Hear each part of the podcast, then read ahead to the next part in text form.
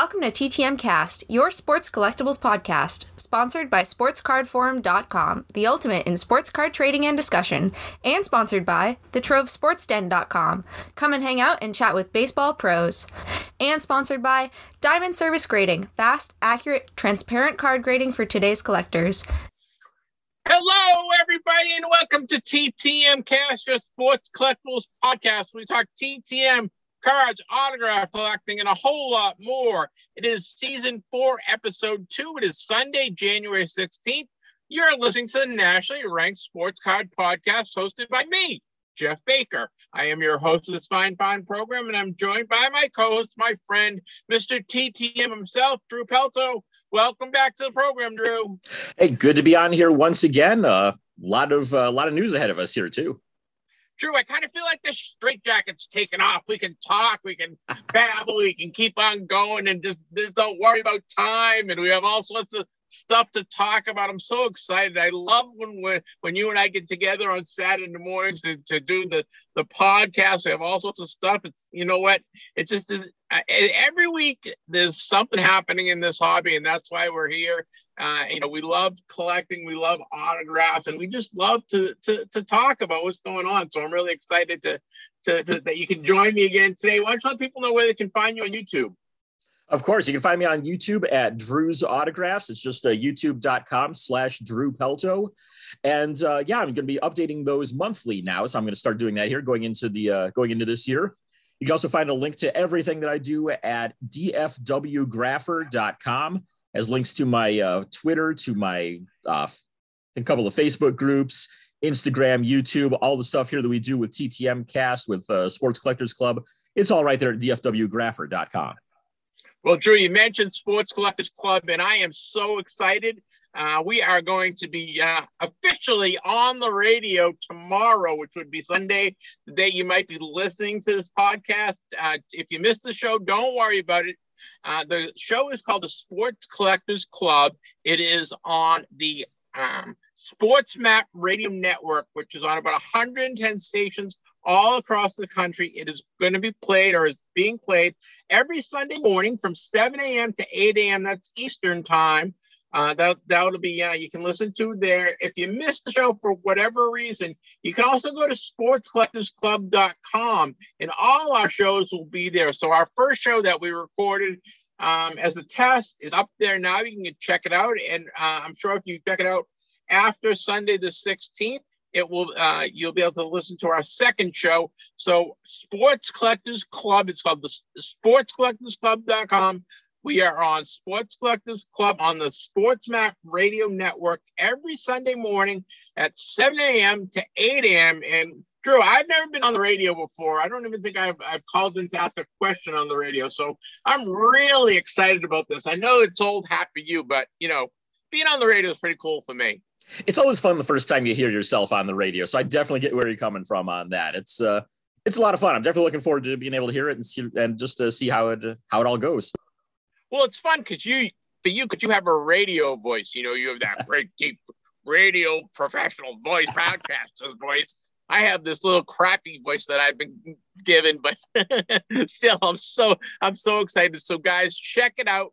Uh, we are keep in mind we are still doing the TTM cast. We will be doing our podcast every week. The TTM cast uh, will continue. It is an extension of the radio. The radio show we're talking about it is only an hour long. Uh, our, our, podcast will have extended interviews, more content, and uh, some kind of cool stuff. And we will be having all sorts of prizes and giveaways on both TTM Cast and on the radio show as we go. So please. We uh, ask you to listen to both, support our sponsors, support our radio show. Once again, I'm going to say it one more time because I'm so excited. I'm so proud of the work that Drew and I have been doing, and I hope you enjoy it. It is called Sports Collectors Club. is at sportscollectorsclub.com. You can listen to it on the Sports Map Radio Network, which is on 110 stations across the country. So check it out. We are on Sunday mornings. That's right, Sunday mornings, bright and early from 7 a.m. to 8 a.m. So while you're up reading the Sunday uh, paper, or I don't know if people do that anymore, Drew, but I'm, I'm going back into the 50s and having your breakfast, check it out. It's on uh, SportsMap Radio. Check your local listings to find the local SportsMap radio station in your area. Well, this week, Drew, as always, we have great a great show for you guys. And, and I uh, had the pleasure of interviewing Mr. Jim Kaat, who I'm a huge fan of.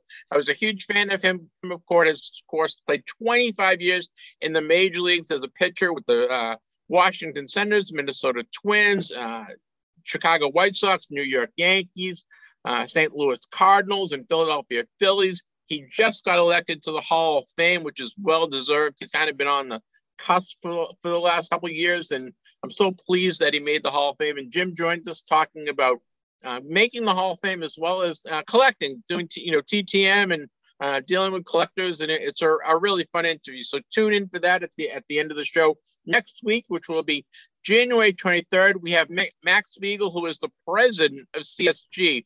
So um, we're gonna have a great show next week for you as well. But this week we have Jim Kaat. We have our, all our regular segments. We have Baker's Dozen. We have Making the Grade. We have the TTM cast stamp of approval. We have the Burn Wrap Minute, and we have wah wah wah. No returns for me. Drew's returns. so we have all sorts of cool stuff. Guys, text us at our text line if you're in. You want to send us feedback, uh, questions. If you are interested in being a guest on a future show, we have. Uh, we always love to hear from you guys. You can text us at 978 729 0662. We'll get do our best to get back to you or you can email us. What's the email address, Drew? That would be ttmcast at yahoo.com. That's right. ttmcast at yahoo.com. We are, our podcast is found everywhere podcasts are. We also are on social media. We're on Instagram and we're on Facebook and we're on Twitter. Drew, Drew posts all the time. I post all the time. So follow us on, on social media. We just, we, we are very passionate about our hobby. We love collecting. We love autographs and we love to hear from you. So, uh, you know, drop us a line. Um, we just want to, uh, we're so excited about everything that's going on this week and we're ready to go jump right into the show with Baker's Dozen.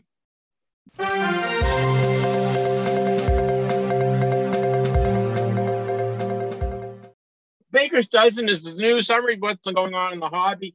And Drew, I, I have so much adrenaline going, you know, I'm just like all pumped up. I, I, I we just start talking collecting and cards, and like you and I start talking 10 minutes or 15 minutes for the show, and I, I, I get all excited. I see Drew, I'm like, I get to talk cards with Drew. It's so much fun. So we have a lot of stuff to talk about this week you know, it's like you said earlier about, you know, having the straight jacket taken off there.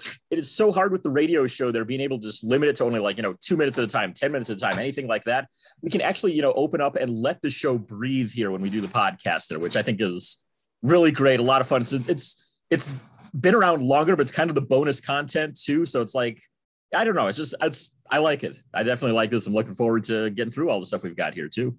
Yeah, I Drew. I, you know, you you've been with us for about six months now, and, and I hope you love the show as much as I do because uh, you know I've been doing it for four years. We're on our our, our fourth year uh, of doing this podcast, and between everyone out there, you and I, we're not making a nickel on this, guys. This is this, this is all for fun. We are doing this solely for fun. So uh, you know, I hope you're enjoying what we're doing. Let us know how we're doing, but um, well, you know, one of the, the big news stories this week, and and uh, this uh, Logan Paul uh, with the fake Pokemon case. I don't know if you guys know about it. Logan Paul is kind of a um, YouTube internet creator, and uh, he, you know, he's made millions and millions of dollars doing this. He was kind of one of the first guys that that came in and started creating all this kind of funny content, right? I think that's is that the best way to describe Logan Paul, Drew? Sure, uh, I'm I'm not a big fan of his, so I'll, I'll, let I'll let you have the positive comments. Yeah, I mean, he, you know, there, my so. kids like him. There, you know, he's he's for the he he's for the he's for a different generation than you and I, but he is yeah. he is a big um a big star, and I use those that those words in quotes. But anyway, he purchased a uh, what he believed was a uh, first edition case of Pokemon card Pokemon cards, and everyone knows that that the Charizard card is going for you know a million, million, million and a half dollars now, and uh, you, you, can get a couple of. You're supposed to be able to get a couple of Charizards minimum out of a, a case of Pokemon cards, the first edition, and supposedly there's not many of these cases around. It's kind of like a 1952 Topps finding a 1952 Topps case, right? Second second edition with, with the Mickey Mantles in them, and uh, supposedly he, he found a case of these cards and it was certified BBCE, which is the uh, baseball card exchange. Uh, Steve Hart and everyone who collects unopened stuff, you know, that's the the the company that you want to see that's certified because they are uh, the the the reputation is untarnished, right? And they they he found they found he found a case of these cards. A friend of his had them, somebody that he knew, he this guy bought the case uh, probably about I don't know a year and a half ago for like 2.3 million dollars, and uh, eh, Logan Paul bought it all in good faith, and he bought it for 3.5 million dollars as an investment, and uh, after he bought it, and I think because he was he's so uh, prevalent in social media, um, rumors came started coming about about the, the the origin of this case and that it might not be real, and uh, Logan, Logan Paul, uh, you know, bit, bit, the bullet on this one and, and, decided to open the case just to, to prove to see that it was real, to prove it was real. And they brought in uh, Steve Hart from BBC into a, a, his hotel room or condo. I'm, I'm not sure where it was. They were in Chicago, Chicago someplace, so I think it was a hotel room. And they brought the guy, the, the guy that Logan Paul bought the case from was there, and some other experts, including some people from BBC, were there and they opened the case and they did this all on video and they opened the case and they, you know the the case looked great. The the labeling looked perfect. The tape looked perfect. And uh, they opened it up and there were all sorts of uh, cases know boxes in there pokemon boxes. But they looked a little weird. They looked a little puffy. So they pulled out one of the boxes and they opened up the, the one of the boxes. And lo and behold it contained gi joe cards. Oh geez and imagine you, if you were Logan Paul and you just put $3.5 million into this thing and it came out with G.I. Joe cards. What do you do? I mean, oh, I don't know what his re I don't know what his recourse is. To, You know, do you sue uh, Steve Hart and BBCE because they, you know, they uh, said it was good. They certified this thing, yeah. or do you try to get the money back from your friend, or do you go after the guy that is the friend bought the the case from, or you know, to just chalk it up to to oh well, I made a bad investment, and you know, your Logan Paul taking money off of people watching the the video, and maybe he recouped some of his funds there. I don't know. What would you do if it was you, Drew? I think really more than anything, you have to trace it back as far as you can. You know, trace back. Okay, you got your friend that you bought from. Where did he get it from? Go back from there. Keep on going further back. It's like I mean, working to try to bring down like a mafia group. You start the small guys and you work your way up, basically, and that's kind of what you've got to do here. I think start with the known owners of it, try to trace it back and figure out, okay, where exactly did this happen at? Who's the one responsible for it ultimately? Um, it's definitely right. black I mean, eye on BBC. Gonna, you're not going to get your money back, right? I oh mean, yeah, that's get, yeah, that's gone. Yeah, that's but long I mean, gone. I mean, the most you could, could probably do this- is, I mean, you could potentially sue if you can figure out eventually who did it, but even they're going to figure out some way of going, oh no, I, I bought it from this guy or something like that, and there's really no good recourse on something like that. And unfortunately, it sucks that these things happen in the hobby. I mean, you see it even on the low end with stuff like people buying blasters at Walmart, buying the opening up all the cards and returning them loaded with, you know, a 1989 Fleer Bip Roberts, 50 copies of that thrown in back in instead. There's actually that became a thing in the uh, collecting world for a while there. Uh, getting bipped is what they called it. And, uh, but yeah, there's there's no real good recourse on this. And it's i mean bbce is still the gold standard for when it comes to authenticating unopened packs and boxes and cases. That is a huge black eye on them unfortunately too. And i mean it's going to start to call into question any of their other stuff out there too. And i mean i hopefully it's just you know an isolated one time thing out there but it raises question marks still i mean unfortunately. So i mean if it had to happen to somebody logan paul is one that i'm like oh oh gee tear but uh, you know it's uh it still sucks for the hobby though. Well, I know um, Steve Hart BBC, they are not going to be certifying or, or, authenticating Pokemon or Yu-Gi-Oh cards now. They're they're reevaluating how they do that. Um, I know there's, you know, we we've had uh, people on talking about unopened stuff in, in uh, the 1986 Fleer basketball packs are one of the big ones, and, and also the 1979-80 hockey cards because of the Wayne Gretzky rookie card, and 1975 Topps with, with uh, all the rookie cards that are in those. Those are those are unopened packs are really uh, have been I don't know falsified, tampered mm-hmm. with, whatever you want to call it. So, um, you know, when you do buy the these unopened cards, you you're taking a chance, right? So, you know, I, I guess me, I, you know, if I'm buying a night to put twenty dollars on a 1987 unopened Topps box, and it be until ultimately ultimately becomes uh, fake or or, or search through, it's no big deal. I lose my 20 bucks, but mm-hmm. 3.5 million dollars is still 3.5 million dollars to anyone. Uh, I don't know, and and I think you know we've had the problem with uh, people forging signatures, right? So selling uh, signed helmets and, and jerseys and such, and, and they were fake. And the federal government just kind of turns their their cheek and turns their eyes away from it. And doesn't really look at it as a, a major crime or, or something that can be prosecuted. And I don't know what you what you what would you do about prosecuting the person that ultimately faked this stuff? Is it like you know I don't know is faking artwork is that uh, you know a crime? I, I don't mm-hmm. know. So it's it, it's something to watch out for. Uh, you know, as a hobby, we really certainly it, it's a, a, black eye on everyone. We, you know, uh, you and I are huge autograph guys, right, Drew? And we want to, yeah. you know, if we, we, we buy an autograph or we get an autograph through the mail, we're, we're going under the assumption that it's real. You know, I mean, there's, I don't know about you, I I haven't bought many uh, certified things. Every once in a while, I'll buy something, and if it has a, a certification for it, great. But there's so many, you know, if you look back into the 80s and, and early 90s, there's a ton of certification companies out there that that are no longer with us. So I, I don't, I don't, I don't know. I, it's sad that people are try to take advantage of it, but I, when you know when there's so much money involved, it, it's you know something we have to look forward to, and and ultimately it's buyer beware, right, Drew? It is, yeah. And I mean, that's part of the reason why I know about like my 1972 Topps project, for example. That's never going to get completed because, I mean, trying to find an authentic 72 Topps Clemente signed card, and he's got three cards in there.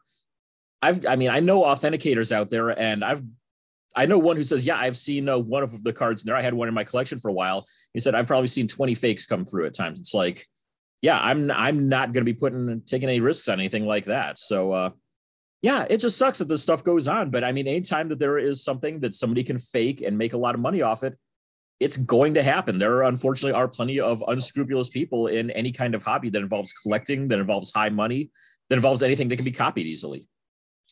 Yeah, I mean, you know, I've always done this for the love of the the hobby and the love of collecting and not looking at it so much as an investment. And I've never really spent a ton of money on a card other than the one or two that were certified by PSA or or, or uh, Beckett, and that I, that I, I trust the cert- certification. Uh, I kind of draw the line on you know if it's less than a hundred dollars, I'll take the shot on it, and and I'm gonna I'm gonna I'm a little gullible in, in some instances, and I think that everything I have is, is real, and, and, I know that isn't for a fact. I'm sure if you you, you went through my stuff eh, and you looked at it, like, well, that one doesn't look that great. And you know what? I've always been, uh, you know, see no evil, speak no evil, hear no evil. You know what I mean? If I don't, if I don't know it's fake and I think it's real to me, I, I guess that's good enough. I don't know about what about you, Drew.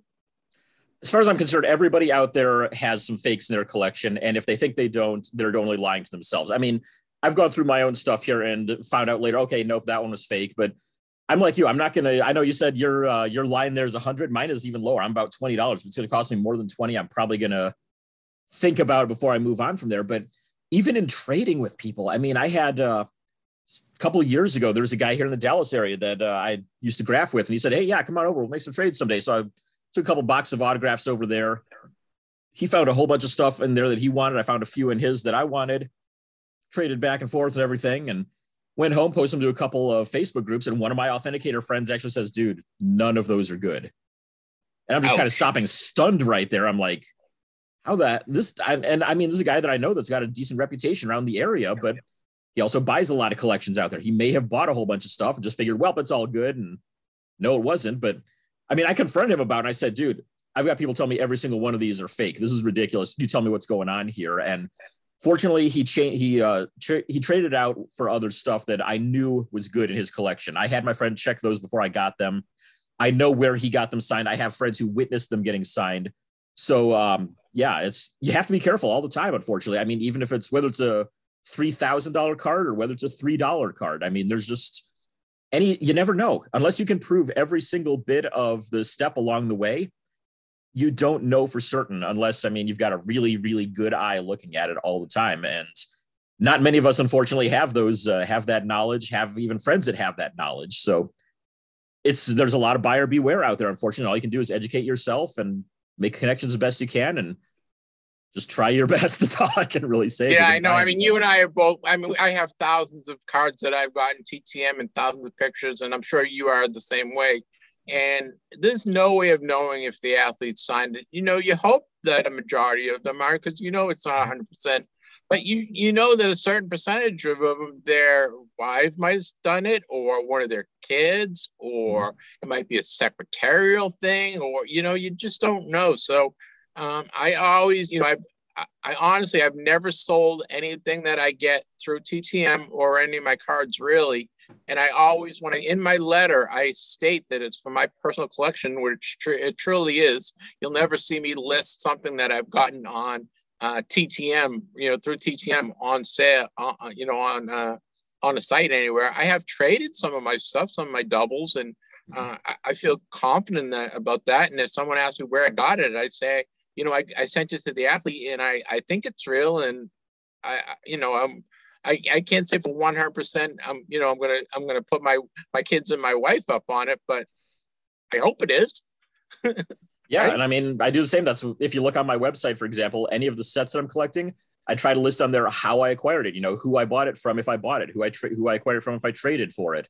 Um, whether it was TTM in person, anything like that. And it's just, that's all you can really do is you know just trace it as best you can and keep track of those those sorts of things if you're ever planning on moving anything. Right and i know you know what we're not bad mouthing the hobby obviously because we love the hobby and we love collecting we love autographs. And i you know if you ask me i would say you know 95% to 98% of the people out there are honest and true and uh, you know are doing it in good faith and they're doing because they're collecting and they they love it. And if you're making a living off of selling autographs that more more power to you. This I that that's the American way, right? You know, if you yeah. if you're an entrepreneur and you want to make money off of selling autographs and you're upfront about it, I have no problem about that. But it, it's when you you're uh, screw uh, uh, unscrupulous. Is yeah. that the word? Un- yeah. Unscrupulous, and, and you're cheating on all, not only the collector but the athlete as well. Um, that you know that can't be that can't be stood for and that's not called for. And I, I think, you know, all the, a lot of the um, leaders in, in the hobby, and I, hope I hope you and I are, are in some instance a, a, leader in the hobby because we do talk about it and we're on, we have a, a, a way of, of talking about what's going on in the hobby and uh, we just hope that that people are honest about what they're doing. I think that you know Drew, I know you. That's one one of the reasons why you and I get along so well is that that you're always up front and and you're upfront about what you're doing, and, and that's what we. I I always uh, try to live by is being upfront about it, being honest about what we're doing, and um, I think that's that's part of the fun, and that's how you make friends and you make re- uh, relationships. So um, you know, again, I guess the, the, the key take on this Logan Paul fake Pokemon case is, is buyer beware. And if you have the wherewithal to spend, you know, hundreds of thousands to millions of dollars on these the, this unopened stuff, you know, get it get it checked, get it checked again, and find out the provenance behind it. And uh, you know, buyer beware, right, Drew? Buyer beware. Yeah. You can never be too certain on anything. Second guess everything, and ultimately go with your gut. Well, speaking of buyer beware, this is kind of a cool thing. Um, Goldin Auctions released their sales figures for 2021, and they had 330 million dollars in sales uh, for 2021, which is a really uh, cool number. You know, I mean, I bet if you asked Goldin Auctions 10 years ago if they were going to hit 300 million dollars in sales, they'd be like, "Well, what do you smoke? What have you been smoking?" Because the, the hobby is, is still solid as can be. There is all sorts of value out there. Um, there, you know, they're another great auction company. I, I do. I'm not, I'm not a big auction buyer, but I do love the whole auction um, you know part of our hobby and i love watching what people have to auction off and what they're auctioning off. Usually it's well out of my price range but uh, you know just to, speaking well out of our price range in Goldin Auctions they auctioned off a 2003 2004 upper deck exquisite lebron james rookie auto patch and they realized a price of 1.4 1.5 million dollars. That's for a psa 8.5 with a PSA 10 autograph for a card that is uh, not even 20 years old. And of course, it's LeBron James. So, guys, check your shoe boxes. Check check all your stuff. If you you might you might have a million dollar card just sitting in your stuff. You know, I know. Um, I, I was going through some of my stuff, and I found I found three three cards that are worth well over two to three thousand dollars each that I didn't even realize I had. So there are there are um, what are they diamonds in the rough, so to speak. And if you have as many cards as I do, and I'm sure Drew, you have you're the same way. You have cards on top of cards on top of cards, and um, you know, 1.5 million dollars for for 2003 2004 uh, upper deck exquisite card. You know, LeBron James rookie patch uh, with the auto. It was graded at 8.5, so it wasn't even a 10.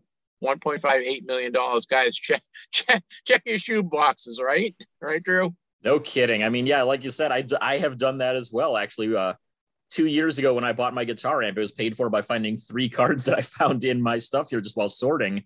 That eventually, I mean, I was able to basically swap for a very nice guitar amp. So yeah, sit down, take a look through, and you know, I know uh, the values in like Beckett, for example, may not be the best reflection of what they're actually going to sell for, but it gives you a guide. So, you know, sit down, have a copy of it next to you there and, you know, look up stuff every now and then. If it's a big name or a rookie card of somebody, just, you never know what you might have there.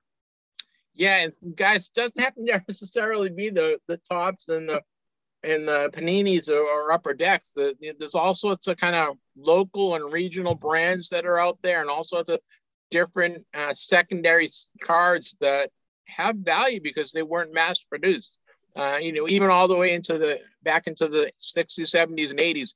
So uh, check what you have, uh, and you might you might have uh, enough to to buy a, a, down payment for a car, or you don't know. So or help pay your kids' tuition. You know, sometimes it doesn't uh, do do the best to be just sitting in a in a box in a closet someplace. So check it out.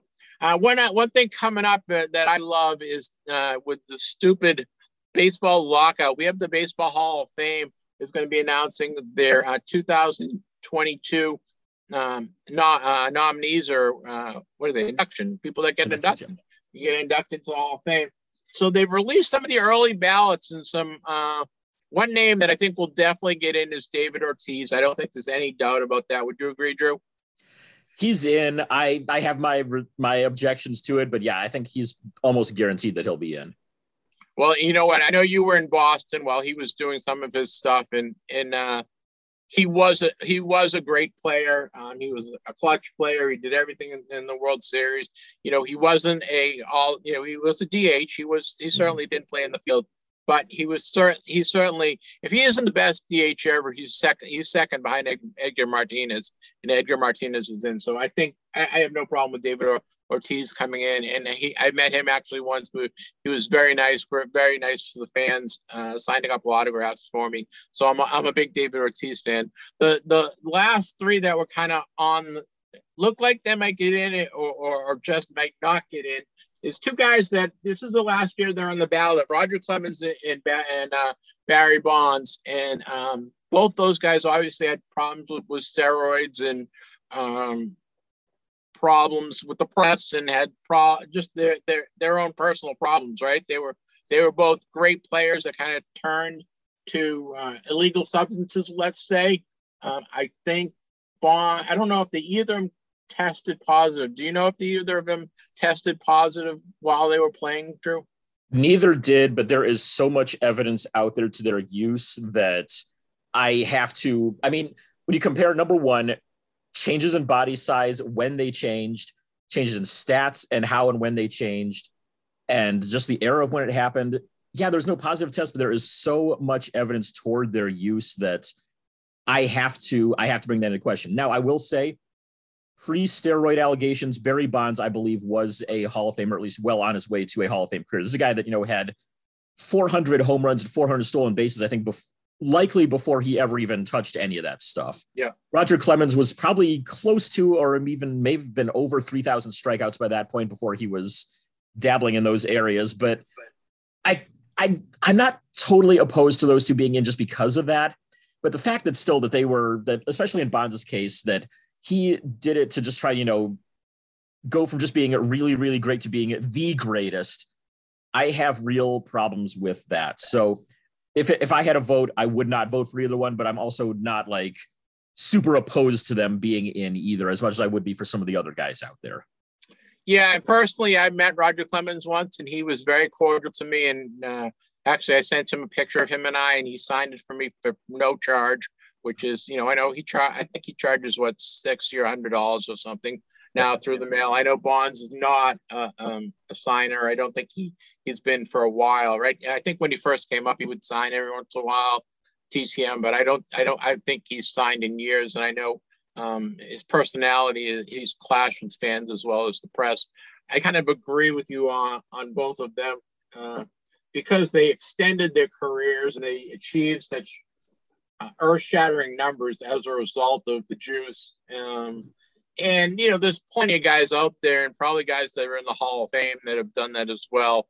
So I'm not, and then I'm sure there's guys that have used amphetamines and other um, illegal drugs, quote unquote, while they were playing, whether it helped them playing or helped them get back on the field. I, I don't know, and it's it's kind of hard to be, um, you know, the social the social um, butterfly of the world and let the you know be, be social police and monitor what everyone else is doing and i i, I kind of uh, in my and as, as I get older, I get my, I get softer on all this stuff, and I guess I would vote for Clemens and Bonds. The last one is, is, is Curt Schilling, and Curt I think was right on the cusp last year, and I think he's kind of right on the cusp this year. I, I it amazes me that um, guys perspective by the voters changed from year to year in that they hadn't done anything on the field, you know, in 10, 15, 20 years, but people determine in one instance they're a Hall of Famer and then the next year they're not, or vice versa. Uh, you know, Curt Schilling was a, a great pitcher with the Phillies. He was a great pitcher with the Diamondbacks. He was a great pitcher with the Red Sox. Um, you know, he was a fantastic postseason guy. Uh, again, I met him at a show, and he didn't. His personality didn't much, do much for me. Um, so you know, I, again, he, these guys all have their their their uh, problems personality wise, and you know, politically, I think Schilling got hurt. Right? He was he became became uh, he was very, he's very conservative, and I think he was a Trump Trump guy. And I don't know. It, it doesn't. It's just weird that they the outlook from the, the voters changes from year to year. Don't don't you think that's a little strange? It is a little bit, but I mean it's kind of be expected. But I mean, I'm actually looking at his numbers right now for uh, Hall of Fame votes. It's funny. His first year on the ballot, he got 38.8 percent. The next year, he dropped nearly 10 percent. After that, then rose up another 10 percent. Then oh, from so he's up. Went 38 to 29 to 39, up to 52, back down to 45, up to 51, up to 60, up to 70, up to 71.1. And I think honestly, his comments after this most recent one are really going to hurt him because he said basically, you know, screw you guys, put me in or don't. I don't. And then at that point, he was like, "Don't vote for me then. I don't want to be in it." No, no, no. It's like, fine, screw you. I won't vote for you then. So I'd be interested to see if he touches that seventy percent mark this time around at all or not, because it seems like there's a lot of people out there. There are a lot of voters who will say, you know, oh, it's his last ballot. Yeah, let's go ahead and put him in, which I think sucks. Frankly, I think if you don't if you wouldn't vote to put him in on his first ballot, why are you voting to put him in on his last one? But I agree. Do yeah. you have? I know they had they released they had early numbers released, Mhm. and I, that's what I was basing the, this list off. And I don't have it in front of me, but I think Schilling was right there at whatever seventy something percent of the of the. I think they had thirty eight percent of the ballots released or some some number like that. Do you Right. do you have those in front of you, Drew? I don't, unfortunately. I know that there's a, a guy out there who tracks all that stuff. He has a spreadsheet that he puts out uh, publicly, but I have not seen that for this year yet, so I don't know. But if I remember right, it seems like a lot of times a guy's going to be fairly high on the list, and then they'll drop off a little bit. So that doesn't sound like it's good news for Schilling, but who knows? I mean, it can it can vary a bit. Well, just from a collecting standpoint, do you try to look at the guys that are going to make the Hall of Fame or might, may make the Hall of Fame and try to acquire any of their cards or the rookie cards if you don't have them? Or do you try to send out TTMs before they get into the Hall of Fame? Or is that something you really don't concentrate on? I haven't really concentrated on it much. It seems to me a lot of guys, if they're signing before they get in for a reasonable price, they're probably going to still sign after they get in for a reasonable price. You look at a guy like uh, Ryne Sandberg, for example, is still very accessible at ten dollars a card. Wade Boggs, Jim Palmer, um, Harold Baines actually got to be a better signer after he got in somehow. Right. So yeah, I don't really concentrate on that too much, but once in a while, if its guy is tough to get and charging a higher amount before they get in, you might want to jump on that bandwagon. So like, uh, I mean, you look at a guy like Bruce Sutter, for example. I think if I remember right, he was accessible for about like 10, 15 bucks before he got in. Now he's up to 40. Yeah. Lee Smith at one point was down to $8 or so, and now he's up to like 20 or something like that. He's so 20. Yeah. Lee Smith's 20. so yeah, it's just I mean, it's worth looking into stuff like that, but I don't know. It's just I I think it's probably good if a guy is signing, you know, jump on the bandwagon. But that goes for anybody at any point, whether in the Hall of Fame, whether they're not, whether they're going to be in the Hall of Fame, or whether they're not. It's just I, to me that's just a good practice. It's uh, if it's if he's signing, if he's affordable, just go for it. Might as well. Well, one of one of the uh, the guys that announced his retirement the other day, um, we're going to talk about to see if he's really Hall, of Fame worthy is Jon Lester. Jon Lester, of course, pitched for the Boston Red Sox, came up with the Boston Red Sox. I think he was a second round pick. He went on and played with the Oakland A's. He got traded during a pennant drive one year, and the, he played a little couple months for the Oakland A's. Then he signed as a free agent with the Chicago Cubs, and he finished off his career, I believe, with the Washington Nationals and the St. Louis Cardinals. I think was his last team. So I just had a cup of coffee with those guys. He decided to retire. Um, Jon Lester just hit some some career stat points, and, and Drew, let me know if you think he's Hall of Fame worthy. So he had Mhm. 200 wins even, a 3.66 ERA, which is pretty good in, in nowadays. A guy guys under four, that's still that's a pretty good ERA. He had uh, 2,388 strikeouts, so he didn't make the 3,000 Ks, but 2,388 strikeouts. He was only he was nine and seven in postseasons. He uh, games. He won three World Series, and uh, he was a five-time All Star. Would you say that's a Hall of Fame resume, Drew? I tend to not really look at at um, all star kind of stuff because especially when it comes to pitchers, because the pitchers are all named by the manager, and he had the benefit of you know having the uh, Red Sox manager there to name him to a couple of all star games there when uh, when uh, Tito was uh, managing them. Yeah. Overall, it's just ah, God, trying to figure out pitchers currently for the Hall of Fame is so tough because the numbers, the the benchmark numbers have changed so much. It used to be 300 wins was the number that you had to get to to get in, or 3,000 strikeouts, something like that. And the game has changed so much now where a guy doesn't, I mean, you're lucky if you see a 20 game winner every, anytime nowadays. You go back, you know, into the 60s and you might have a 30 game winner every now and then, but you'd have several 20 game winners every year. Um, overall, just looking at the uh, some of the Hall of Fame metrics that are out there, Jaws is one of my favorite things to look at. It's the uh, Jaffe win system, basically, where you can measure your uh, Jaffe win shares or something like that. It's, uh, but what he does, he looks at your career wins above replacement, your seven year peak wins above replacement, and has this whole formula for figuring it out. And based on all that, Jon Lester is the 149th greatest starting pitcher of all time. And that to me is not Hall of Fame numbers. Hall of Fame monitor puts him just below Hall of Fame level.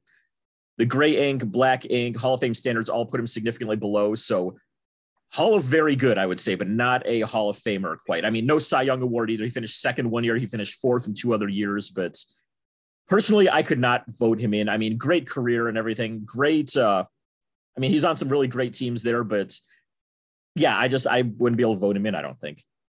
Yeah, you know what? The the some of the local pundits here in Boston were kind of touting him as a Hall of Fame guy.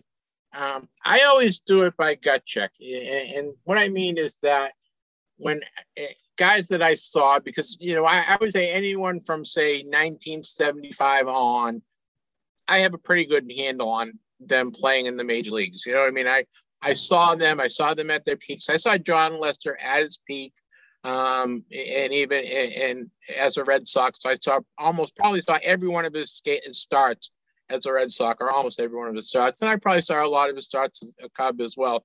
But anyway, what what I'm getting at is that when Jon Lester was going to pitch, did I make it a point like, oh, that's a win for us, or oh no, I'm going against Jon Lester and we're in trouble. And I, you know, just looking at the couple guys that we mentioned, Roger Clemens, you didn't want to miss one of his starts because something special could happen. He was, as an opponent, I hated going against him. Same with Curt Schilling.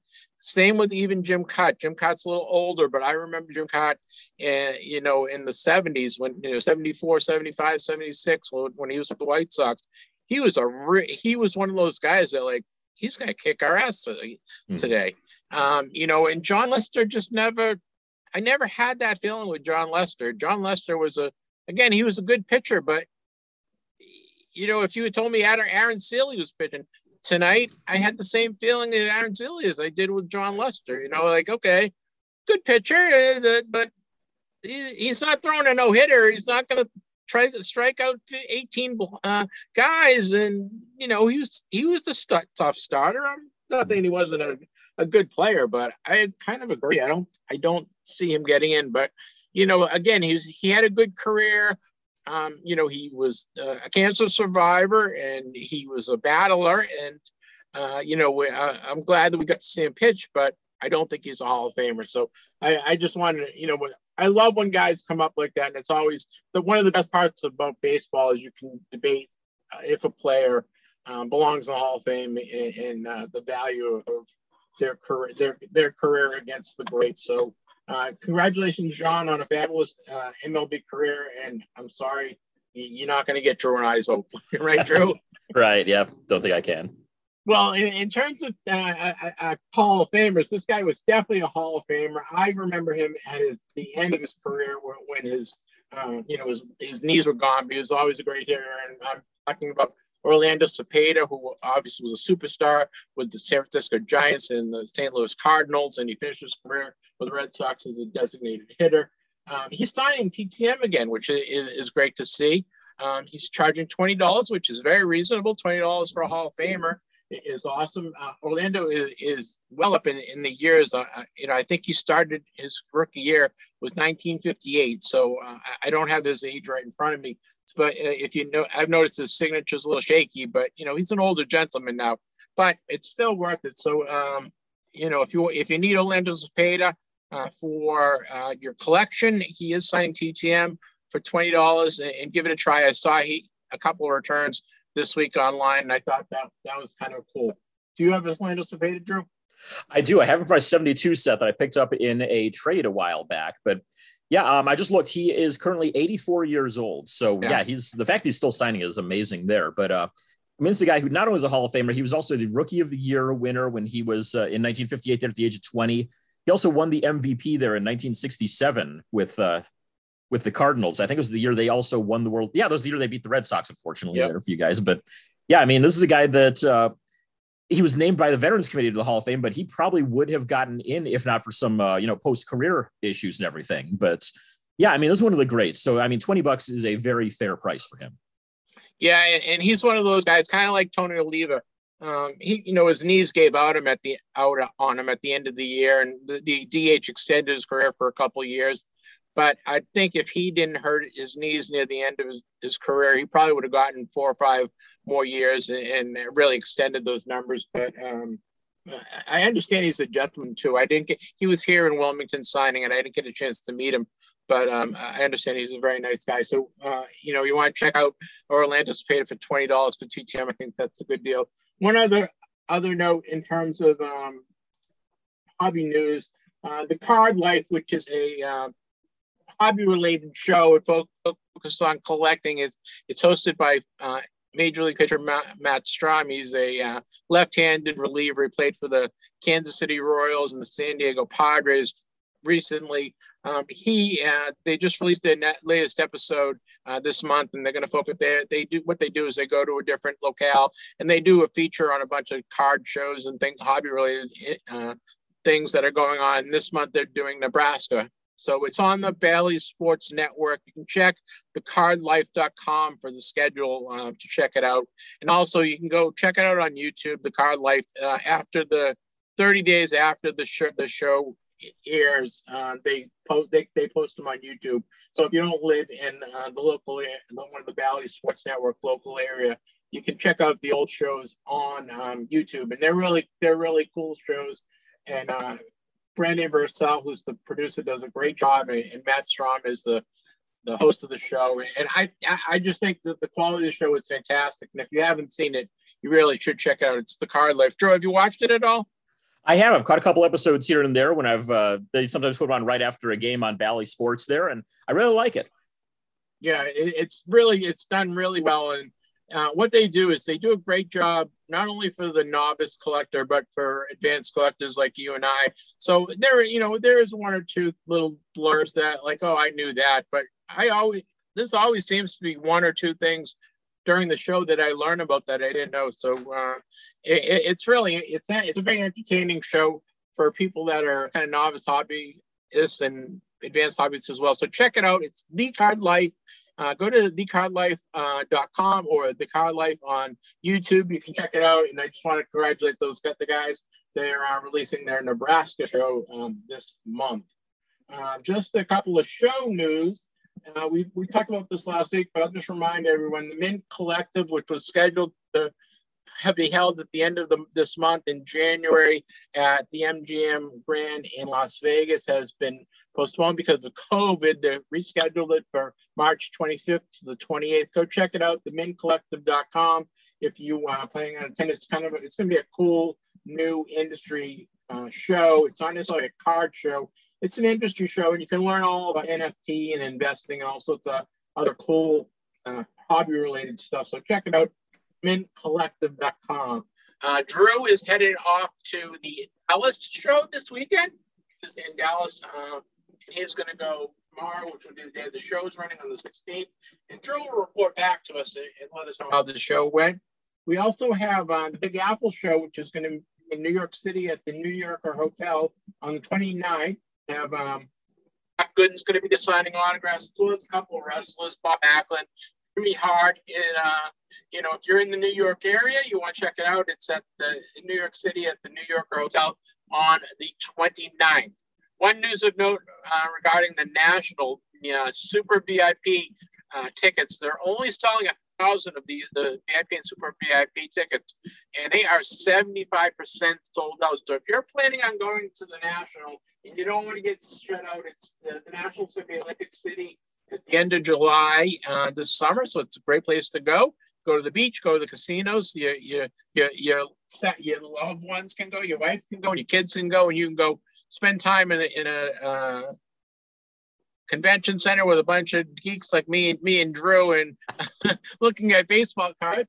We will be there, uh, but it's 75% sold out. So the I recommend it.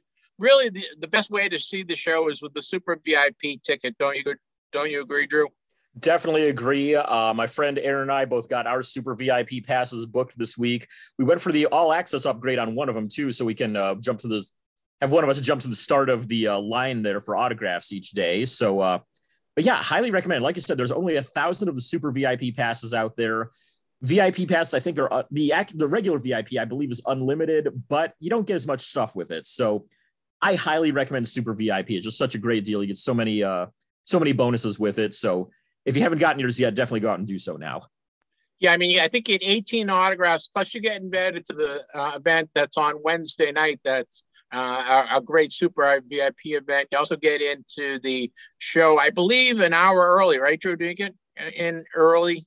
Yeah, it's either half an hour or an hour. It's definitely some sort of an early entrance, though. So you get yeah, a little fewer crowds.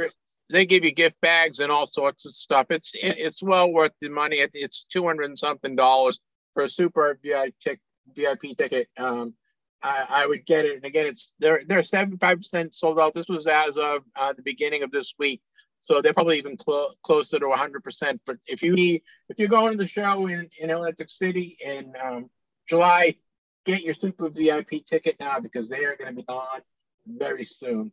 One other note, and, and I'm sorry we've got a, a really long um, Baker's dozen this, this week because, as I said, there's so much going on in the hobby. Um, Harvey's, um, what's Harvey's last name? Uh, Harvey, Harvey Meiselman. Harvey Meiselman. Harvey Meiselman, um, which is the sportsaddresslist.com. Uh, um, he's been putting out these lists for forever, right? he, yeah. It's a great resource for TTM. You can buy uh, by sport. You can buy baseball, football, basketball. There's Olympic ones, and there's all sorts of other lists that you can buy. Hockey, uh, and it's an ad- address that gives you up to guys that are signing, how much they charge. Um, and Harvey stands behind the list. Like I, I know I bought his the list a couple years ago, and uh, if you send it, you send out to a guy and it comes back because the, the address is no longer any good, you tell Harvey and he goes to find the most the, the most current address. Or if there's a guy that's not on the list and you want to you want to you want to get his address for one or other reason, send send Harvey you send Harvey an e- email and he comes back to you within a couple a couple week um, hours with the guy's name and address. So he's he's a great resource. He, I'm not sure how he does it, but uh, he's a, he's a good resource. And you know, I, if you're into really into TTM and you want to have, you know, it's not something you have, need to buy every year. But if you buy it every couple of years, just to refresh and update your list, it's really good. And you know, collecting the 78 set, I, that's where I started. I started with Harvey's list. I, am sure you have as well. Yeah, back when I first got back into TTMing in 2007, I uh, my grandmother asked me what I wanted for Christmas. I said just the uh, baseball, football, basketball, and hockey lists here from this guy, and yeah, I got those. And so I actually bought one this year for a friend of mine who is uh, she does a lot of TTM. She's only done baseball so far, but she said, Hey, I want to get into like, you know, astronauts and maybe some, you know, politicians, stuff like that. So uh, Harvey actually makes a men and women of distinction address list, and I got that. So I'll be uh, getting that to her. It's uh, like I said, it was a Christmas present, so it's a few weeks late, but I warned her ahead of time. I said, yeah, it's it's going to be a little bit there, but uh, looking forward to you know seeing what she's able to get back off of that there, and I might uh, try a few of them off that list myself as well. Well, how much was the list? Like forty bucks? Uh, for the men and women of distinction list, it's only twenty even yeah, better. So it's uh, right. Uh, I think the baseball's like forty bucks. It used to be like forty bucks, and yeah, somewhere around there. It's yeah, it's, it's well for, considering what you get on it is definitely an affordable price. Yeah. So check out its sports uh, sports address list, right? Sports address list dot com. Yes. Um, check it out. And Harvey is shipping the the new 2022 list now. Drew just got his the other day. So just want to make people aware of that. And we are a big fan of Harvey's work. And uh, I know Harvey is, is a, a great guy to, to deal with uh, from a customer service level. So um, check it out, sports address list.com. So that's going to wrap up Baker's dozen. Uh, I'm going to, I want to talk about new releases uh, as well uh, before we get on to our uh, making the grade. But we had a couple new releases that, that came out this past week. Uh, the 2021 Topps Chrome Update which are baseball cards. They, they come 10 cards per pack, uh, four, uh, sorry, 10 packs, four cards per pack. So there's uh, 10 packs in a box, four cards per pack. Uh, they're available on tar- uh, online at Target. They're $100 cards. There are 100 cards in a set, and boxes go for $49.99. I ordered mine online at target.com. I recommend you guys get the Target Red card, which gives you access to a lot of the uh, sports cards that aren't available directly from the Target website. It's target.com. But you can get the 2001 Topps Chrome Update Baseball, 10 packs, four cards per pack. They are $49, uh, $49.99 a box. Uh, I ordered a box coming in. When I get the box, I will give my review on it.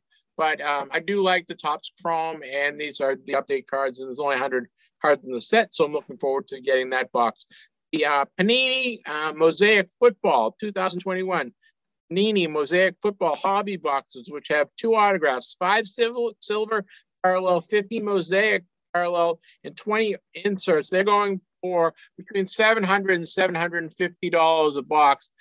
Oh, I remember the days when you could get a, a mosaic box for 20 or 30 dollars, but the, yep. those days are few and far between now. But Tom Panini does a great job um, with the football with mosaic, and it's a great line. So the 2021 Panini Mosaic Football are out hobby boxes. You can get them between 770 150 dollars per box. And then lastly, this was uh, got released the other day.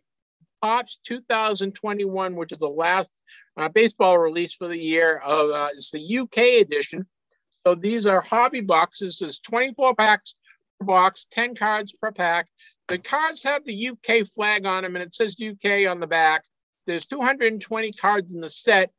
So you um, really going to get a lot of superstars in the set when you open these packs. You're going to get a, a lot of superstars and rookies. There's four parallels in the box and four of the 78, 79 design. They go for about $149 on eBay. Um, it's an interesting release. Some there's a few different pictures from the regular release, but most of them are the same pictures as the regular Topps release. But it's a different release. It's a different release for you guys. And if you're into Topps and you're into baseball, it's the UK edition again, hobby boxes, and they go for about $149 on eBay. And Drew, I think that wraps up, officially wraps up uh, Baker's dozen and new releases.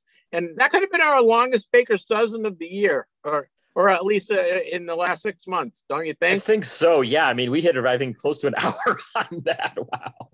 I know. So we want to thank you guys for hanging around. We're going to get right into making the grade. Coming up next is making the grade. Making the grade is brought to you by Diamond Service Grading. Fast, accurate, transparent. Diamond Service Grading takes the mystery out of grading. They proudly have the best encapsulation in the industry, with an amazing inner sleeve that not only protects your collectible investment, but looks great as well. Easy to submit, quick turnaround. DSG Grading is ready to grade your cards today. Visit dsggrading.com to learn more making the grade is a summary of what's been going on in the grading community.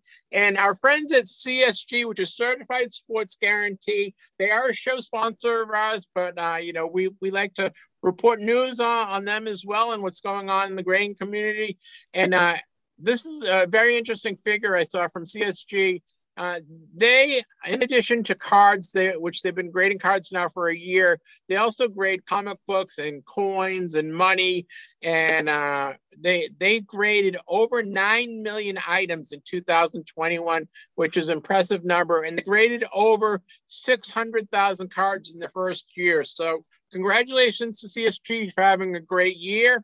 Um, we're going to talk to the president of CSG next week, Max Spiegel. Uh, we're going to talk to him uh, about what they did in their first year and what they've got coming up. So they're they're a fantastic company. But I just want to congratulate CSG on hitting their one year anniversary and uh, grading over 600,000 cards in your first year is pretty impressive, don't you think, Drew? That is incredible. Yeah, I mean, for a new company there to be able to make a splash on the scene, especially, I mean, in something like grading that's really kind of dominated by three companies to be able to come out there and suddenly have a 9 million number for items and 600,000 cards, that's huge. That is really great. And I mean, the more companies we can get out there that are grading stuff reputably, the better off the hobby is going to be. So I'm definitely happy to see that. I agree. And one of the nice things about CSG is they never had a shutdown in right. 2021. So they they were um, still meeting uh, meeting uh, their the demand of, of, I should say meeting their commitment to be grading cards and you know that their um, turnaround time was extended because they've had so many so many cards get submitted to them. But um, you know they've they're catching up on the backlog and they're they've been doing a great job and they put out a, a great product in terms of the their casing, the cases and the labels, and um, they're very progressive what they're doing. So if you haven't checked it out, it's CSG uh, grading, uh, CSGcards.com. Uh, check them out and congratulations on re- reaching one mil- one year uh, in grading cards, and they graded over 600 cards, 600,000 cards in 2021. Uh, the other company I want to let people know about is our friends at DSG Grading. It's Diamond Service Grading, dsggrading.com. They've been a, sponsor of ours uh, for about a year now, a little more than a year now, and uh, they do a, a, great job as well. They're meeting that 30 day uh, turnaround time.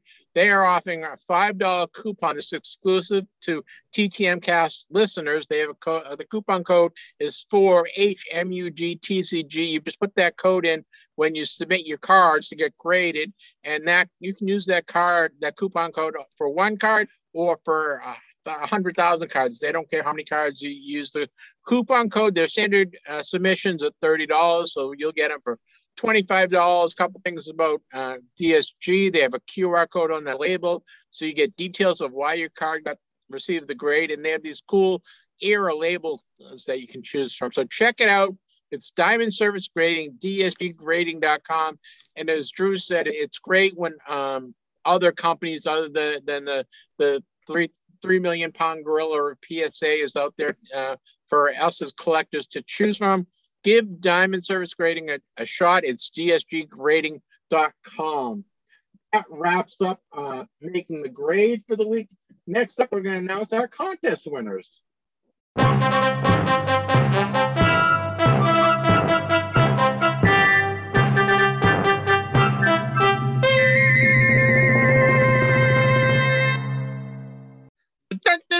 We have a couple more contest winners. The the TTM Cast T-shirts have been a big hit. Uh, the guys that are, these are not for sale. These are the only way you can get these T-shirts are if you corner me at a card show and say, "Hey, give me a give me a T-shirt, or I'm going to kick your butt." Or if you register to win in one of our contests. So we Drew threatened to kick my butt, so I had to send him one. But uh, our, our listeners have been raving about them. Uh, gave we gave away four T-shirts last week. This week I'm giving away two. We have two uh, listeners. Want to congratulate them for winning. Thank you for entering. Uh, the winners for this week's T-shirts, TTM Cast T-shirts, they're gray, athletic gray, and it says "Got Cards" right on the front with the TTM Cast logo on the back. It can brag to all your friends that you're on the cutting edge, listening to the the best sports podcast in the world. Um, well, again, congratulations to our entries. entries. Is uh, Kenny Hodgkins, you won, and uh, Julian Ho, you won a T-shirt. So two more T-shirts going out the door. Um, we're gonna. Well, I have a couple more T-shirts to give away, and then um, we'll come up with some cool, uh, more cool stuff to give away. So if you want to enter to win a T-shirt, Drew, how do you enter to win a T-shirt? That would be sending your uh, name, address, your uh, size, all to TTM Cast at yahoo.com. Or I'm gonna can I can I quiz you on this one? You ready? I'm gonna quiz you. Okay. Or you can send it to our text line and our text line. What's our text line, Drew? That would be 978 729 0662. You got it. You you win. you get you get to come back next week, guys. Send me your name, your mailing address, and your size. You can email us at ttmcast at yahoo.com or text me at 978 729 0662. And I think I'll give away uh, another t shirt next week. Kenny and Julian, thank you for entering. We'll drop those into mail to you uh, this week. So thanks for entering. Next up is our TTM Cast stamp of approval. I bet you're wondering who earned this week's TTM Cast stamp of approval. Well, TTM Cast stamp of approval is kind of and my favorite segment because we get to talk about things we love, and it doesn't necessarily have to be about collecting. It can be about movies or uh, commercials or products we love.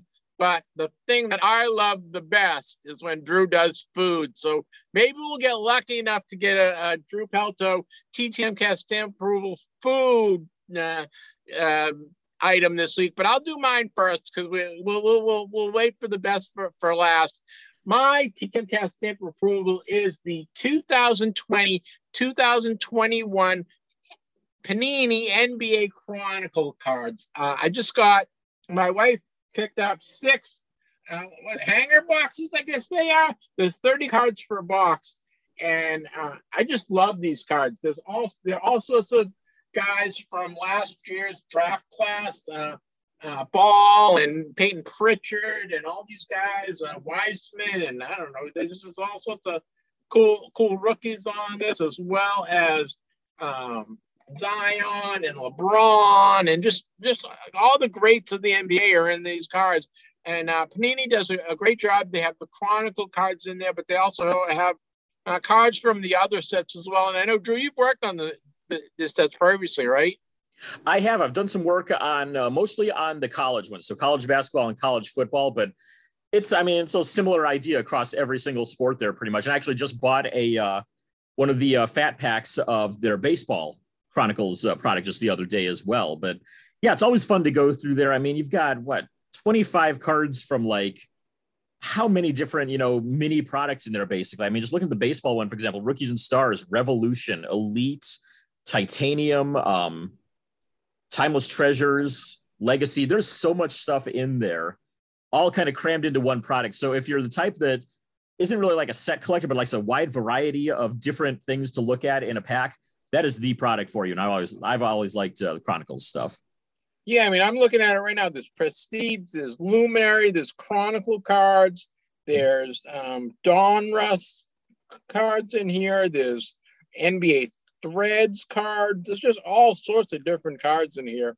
Um, I don't know. This just it's just I, I really think it's a great selection. The designs fabulous. The cards are, are fabulous. Uh, you know, if you're looking to get uh, you know the Eh, I don't know, the LaMelo Ball uh, one of one autograph card. You're not to find that on in this. This is more for the fan, the guy that just loves these cards, loves, and the NBA loves cards. I would think the Chronicle cards, I would think, would be great cards to get signed. They're nice and clean, white cards. If you're looking for kind of cool cards to get signed, um, the, the, the, the Chronicle brand is really cool. So I'm going to give my stamp of approval to the NBA uh, 2020 2021 NBA Panini Chronicle cards. They're pretty available, I think, uh, at Target and, and, and Walmart. Uh, I believe my wife found them online. They, they, they are available. I, I got a, a, a, mega box for Christmas. So the, there's all, they, they are available. Um, and, you know, everything doesn't have to be about finding that one of one autograph card, right? Drew? I think some, sometimes people understand. I always tell people, collect what you love and they'll be they'll they'll be valued to it one way or another right? It's either valuable to you for your heart because you love it or it might be valuable to somebody else or if you're looking to to sell it. But if you if you're looking for that one-on-one one-on-one autograph card it's not this this set is not for you. But if you just love cards and you you want to get cards of your favorite team you know i got also i got Jayson tatum cards i got payton pritchard cards i got um uh, uh, Jaylen Brown cards. I got a lot. Of, uh, I got Kemba Walker. I got you know you get a lot of stuff. I got a lot of Celtic cards in this, and then I I got like three or four LeBron James. I got Zion cards, uh, ja Ja Morant cards. So check it out. 2020 2021 NBA Chronicle. I give that my uh, thumbs up. TTMcast stamp approval for the week. Drew, what's yours? Well, you're hoping for food. You've got food.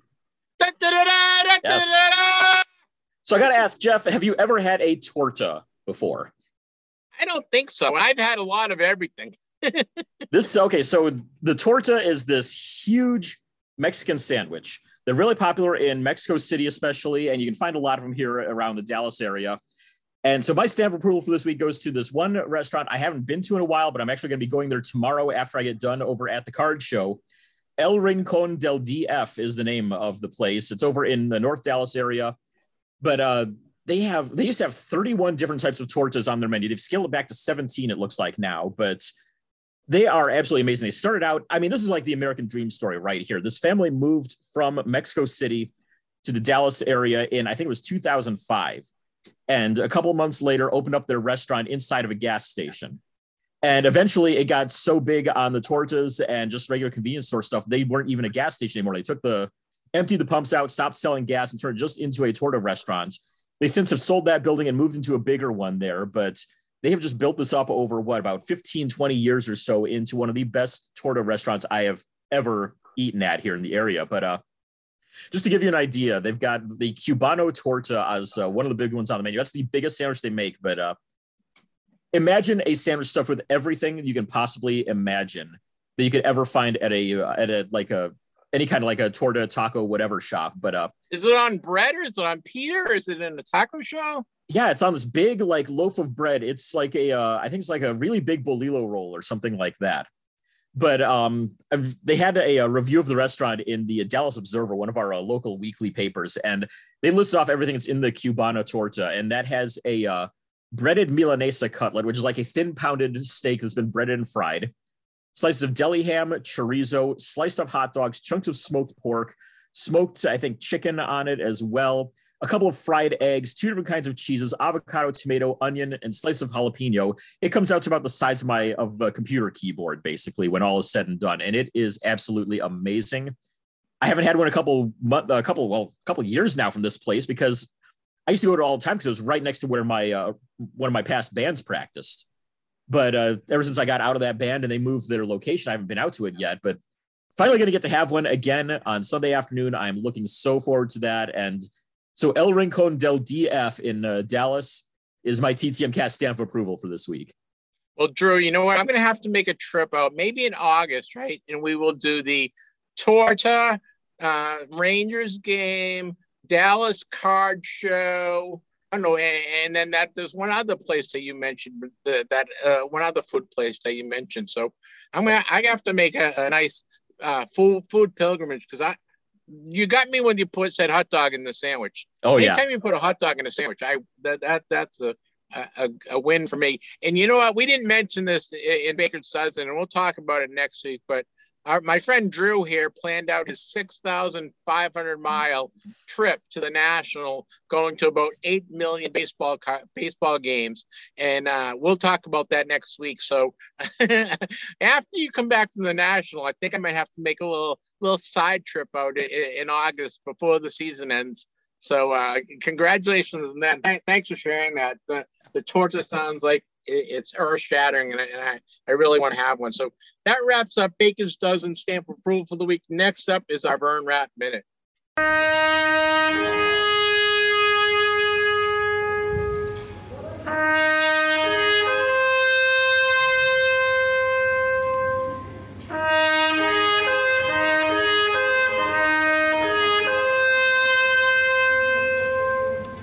The Vern Rapp Minute is dedicated to Mr. Vern Rapp, who passed away uh, prior to me sending out a TTM request. And we like to uh, run down a list of people who passed away in the world of celebrity, in the world of sports, that you uh, may send out a, a, TTM request, and so you're not embarrassed like I was uh, by sending out a TTM request to someone who passed away. So in the world of celebrity, we lost um, two legends, right? We lost Ronnie Spector, who was the lead singer of the Ronettes back in the 60s, and uh, she was 78 years old. Um, you know, she was a, an iconic uh, singer, a pop singer, and she had a, you know, she was all, she was very popular during, during her day. And um, we're sorry for her loss. The other one was uh, kind of hit home to me, and I'm sure you, Drew. Uh, Bob Saget passed away. Bob, of course, was on uh, Full House. He played the, the father, and he was also on America's Funniest Home Videos. He was the host of that, and he's been a stand-up comedian forever. And um, obviously, just from the, his passing, he was very beloved in the in the stand-up world. He had so many people that raved about him as a person and how funny he was. And, and uh, I know I was watching a, an old special of his last night that they were running on HBO, and he was very funny and he was very endearing as the dad on uh, Full House. I don't know if you watched Full House when you were a kid. Um, I watched I, I, watched it more when my kids were, were kids than when I was young. It was kind of a little old, old, when it first came out, but um, you know, it was a cute show. So uh, you know, Bob Saget, and I know Bob was a, a pretty good TTMer. Yeah, he was. Um, yeah, I remember mostly from America's Funniest Home Videos as the original host there. But um, I would also for anybody who's never heard his stand up, you'd be absolutely shocked when you consider, you know, he's on these, you know, host these two families or big star on these two family shows and everything. And then you hear his stand up, it's like, my God, that's the same guy. But he was on an episode of Gilbert Gottfried's Amazing Colossal podcast about 10 years ago, promoting uh, when he came out with his book, Dirty Daddy, about uh, kind of, you know, the juxtaposition of those two kind of areas of his, uh, of his fame. But my god it is it is one of the most hilarious interviews that uh, gilbert ever did on that podcast. If you're offended by four letter words don't listen. Even if you're not offended by it proceed with caution. But yeah i mean that is that is just a huge loss right there just so unexpected too. I mean it was they haven't announced the cause or anything. It sounds like it was just a heart attack in his sleep or something like that. The way it's uh, from what they've said about how they found him and everything. So, just yeah, such a huge loss to the comedy world. I agree. And you mentioned one of the most underrated comedians, Gilbert Gottfried. Gilbert oh, yeah. is a riot. He is so funny when he gets out of being in um, scripted shows. You know, he's mm-hmm. one of those guys that he wasn't made to be scripted. He was just if you watch him getting interviewed or, or just being uh, free to say whatever he wants and doing his his uh, stand up stuff, he is so goddamn funny. I re- oh yeah. He, he's good. And yeah, Bob Saget will, will be missed. Uh, and in the world of football, we lost a Hall of Famer Don Maynard. Don Maynard uh, was drafted by the New York Giants. I think he played like one or two games for the Giants in 1959, but he really starred with the New York Jets from 1960 to 1972. He was a member of that championship team. He was a Hall of Fame wide receiver. Uh, he got elected to the Hall of Fame in 1987. He finished his career with the St. Louis Cardinals in 1973, and he was a great TTMer. I don't what, what was he like ten dollars, right? Drew? he was. He was yeah, actually, just yeah, I actually just got him about uh, two weeks ago or so, two three weeks. But uh, yeah, ten dollar signer and definitely one of the most affordable guys for out there for uh, being as big of a name as he was. Yeah, and he, he was 86 years old.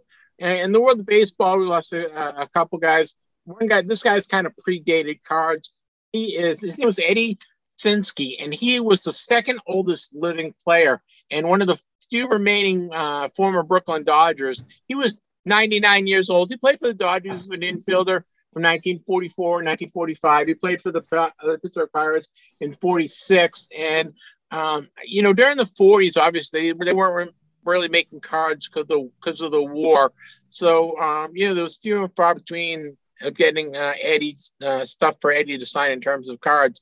But uh, I did see there was a few things that he did sign. Uh, and again, he was the second oldest living player, and he passed away. He was 99 years old. And then we lost uh, John Dillard. John was a uh, outfield. He played for the Cleveland Indians and the Milwaukee Braves from 1959 to 1965. He was featured on the 1959 Topps card, number 123, 1960 Topps card, which is 122. He was featured in 1961 Topps card, which is 172. And he was featured in 1963 card as a member of the Braves for card number 298. Don was Don was a, a signer. He signed uh, in TTM. Um, his his 1959 it was uh, his rookie card and it had the the rookie shield that, from 1959 and then the 1960 was the sporting news rookie card so that was kind of a cool card as well. So uh, don was kind of a reserve outfielder um, he never really he never became a, a, full-time regular he was kind of that fourth outfielder guy uh, and he was 85 do you, do you remember i know it was a little before your time as a Cleveland Indian, but do you do you have any recollections of on as a collector? I don't actually. He's one that somehow I never came across because uh, I love going to card shows and just digging through like vintage 50 cent, 25 cent boxes. And I found a lot of guys sent to that way. Somehow never came across the card of Don Dillard in that time at all. So yeah, I missed out on him, unfortunately. Yeah, I didn't really, I didn't know him as well. You know, sometimes, especially the guys in the 50s and early 60s, which is obviously before my time, uh, unless they played for the Red Sox or I, I, came across them. I didn't, I didn't, I didn't have any recollection of, of Don, but when I saw his cards, the his 59 card and his 60 cards are really cool. So I might just go pick them up because they were cool. They're those, you know, the rookie cards from those years, and you know they're only worth a dollar or two. They're not, you know, they're they're low number cards, so they they're not. Which I like, you know. Those are the cards, like you said, you can find them, you know, a little off off condition for fifty cents or a quarter and uh, I, I, might pick one, one or two of them up. You know, I know you can't get his, his autograph anymore because he passed. Are kind of cool cards. So uh, unfortunately, we lost Don Dillard. He was 85 years old.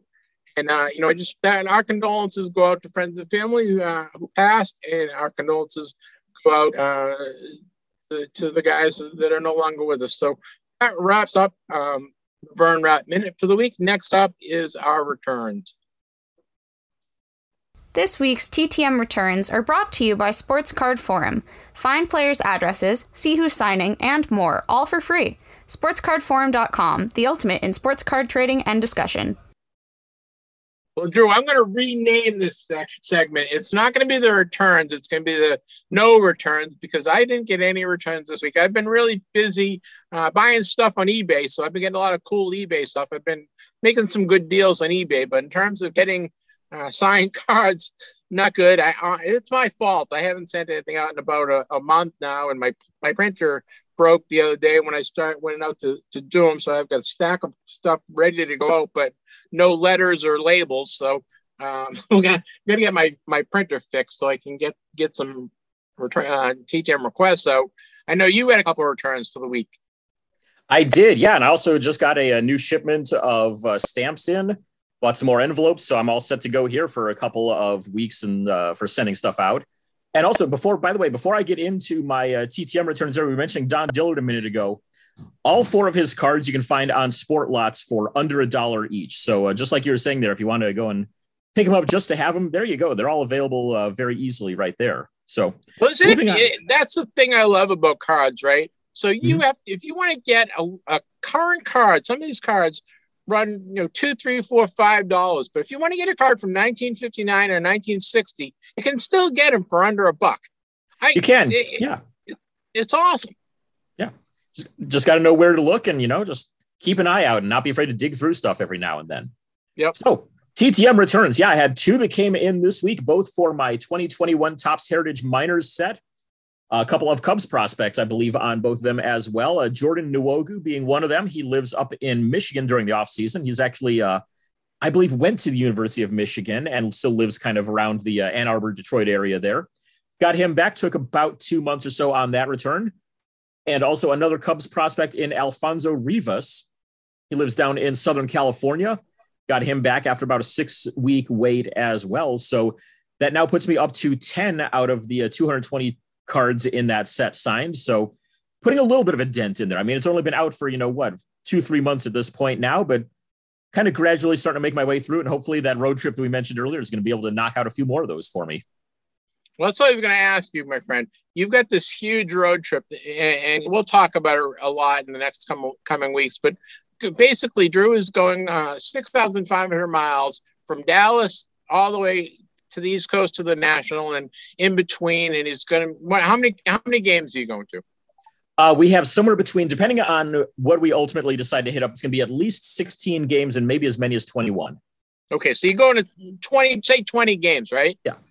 Are you going to load, are you just going to load up prior, you know, in, uh, June and July, you're just going to load up on all these these guys because uh, you'll know the teams you're going to, and then you're just going to load up on as many cards as you can. And then do you bring like baseballs or photo, like generic photos for guys that you don't have cards for? The logistics of it is just mind boggling to me. Yeah, I'm definitely going to be loading up on cards. I mean, when, uh, because uh, my friend Aaron, who's been on the show before, he and I are the ones who are doing this trip. And we did it in 2018 as well. It's a little bit smaller for that one. We only, we did only 13 games across uh, a couple weeks in that one, but we're expanding out an extra week this time. But yeah, I mean, I just went on SportLots and had all the teams' rosters, found cards of each player that I possibly could. Uh, whenever we got to the ballpark, we'd usually buy a team set if they had them in the uh, team store there. And yeah, just go from there. I mean, I might do some photos on a few guys, nothing really crazy at all. Uh, usually, what I try to do is I'll try to do like a four by six photo of anybody that's in a team's top 30 prospects. So I'll look on that, look at their uh, MILB.com list of their top 30 make a card of those guys or a photo of those guys, print those off. But I didn't do that on that last trip, but I've started doing that a lot now in Frisco. So I'm probably going to do that again during this season and just, uh, yeah, go for it and hope for the best is all, uh, all I can really do. But I carry all of my set needs with me just in case because it kind of sucks because once in a while you might get a guy who's in high A gets moved up to double A or something. And well, here I sit, he's up here. I know he's got cards and I don't have any of them, but I don't really want to go and buy every single high A guy who might get a call up either. So you miss out on a few guys, but all you can really do is just you know prepare the best you possibly can. I'm going to go to the Worcester and in the Manchester game with you because I, I want to see you in action. I'm just gonna I'm gonna videotape it and put it up on YouTube to for everyone to enjoy watching a pro in action because I just want to watch you you and you you and Aaron in action uh, getting all these cards and uh, I'll I'll just be sitting there and awe. Well, you know that Drew, I could just talk and talk and talk and talk because we just love this so much. That wraps up the returns for the week. And next up is our uh, interview, uh, our interview of the week. This week's interview is brought to you by the Trove Sports Den. Come and hang out and chat with baseball pros from past and present online. Visit thetrovesportsden.com and join in the fun today. So I had the pleasure of interviewing Jim Kaat. Jim Kaat, of course, played 25 years in the major leagues, which that unto itself is something. He started his career as a 20 year old with the Washington Senators. That's the original Washington Senators that moved up to Minnesota. He played for the Twins up until the mid 70s. Then he uh, signed with the Chicago White Sox. He then went on and played with the Philadelphia Phillies. He played, finished his career, uh, he played with the Yankees. He also finished his career with the St. Louis Cardinals, winning a, a, world championship with them as well. And we talk all about his illustrious career. We also talk about him dealing with TTM and requests and dealing with autograph requests and talk about uh, him collecting and his thoughts on getting in the hall and his thoughts on his teammate Tony Oliva getting in the hall. And it's really a great interview, and he was very forthcoming. So please enjoy my interview with Jim Kaat. But first, here's a message from our friends at CSG. See how your cards stack up in the CSG Registry, the premier online arena for sports card collecting. It's a free platform where you can show off your CSG certified sports cards and compete against other collectors. More than 1,000 unique users have put together over 600 set types so far. Are you ready to play? Visit CSGcards.com to start adding your CSG certified cards now.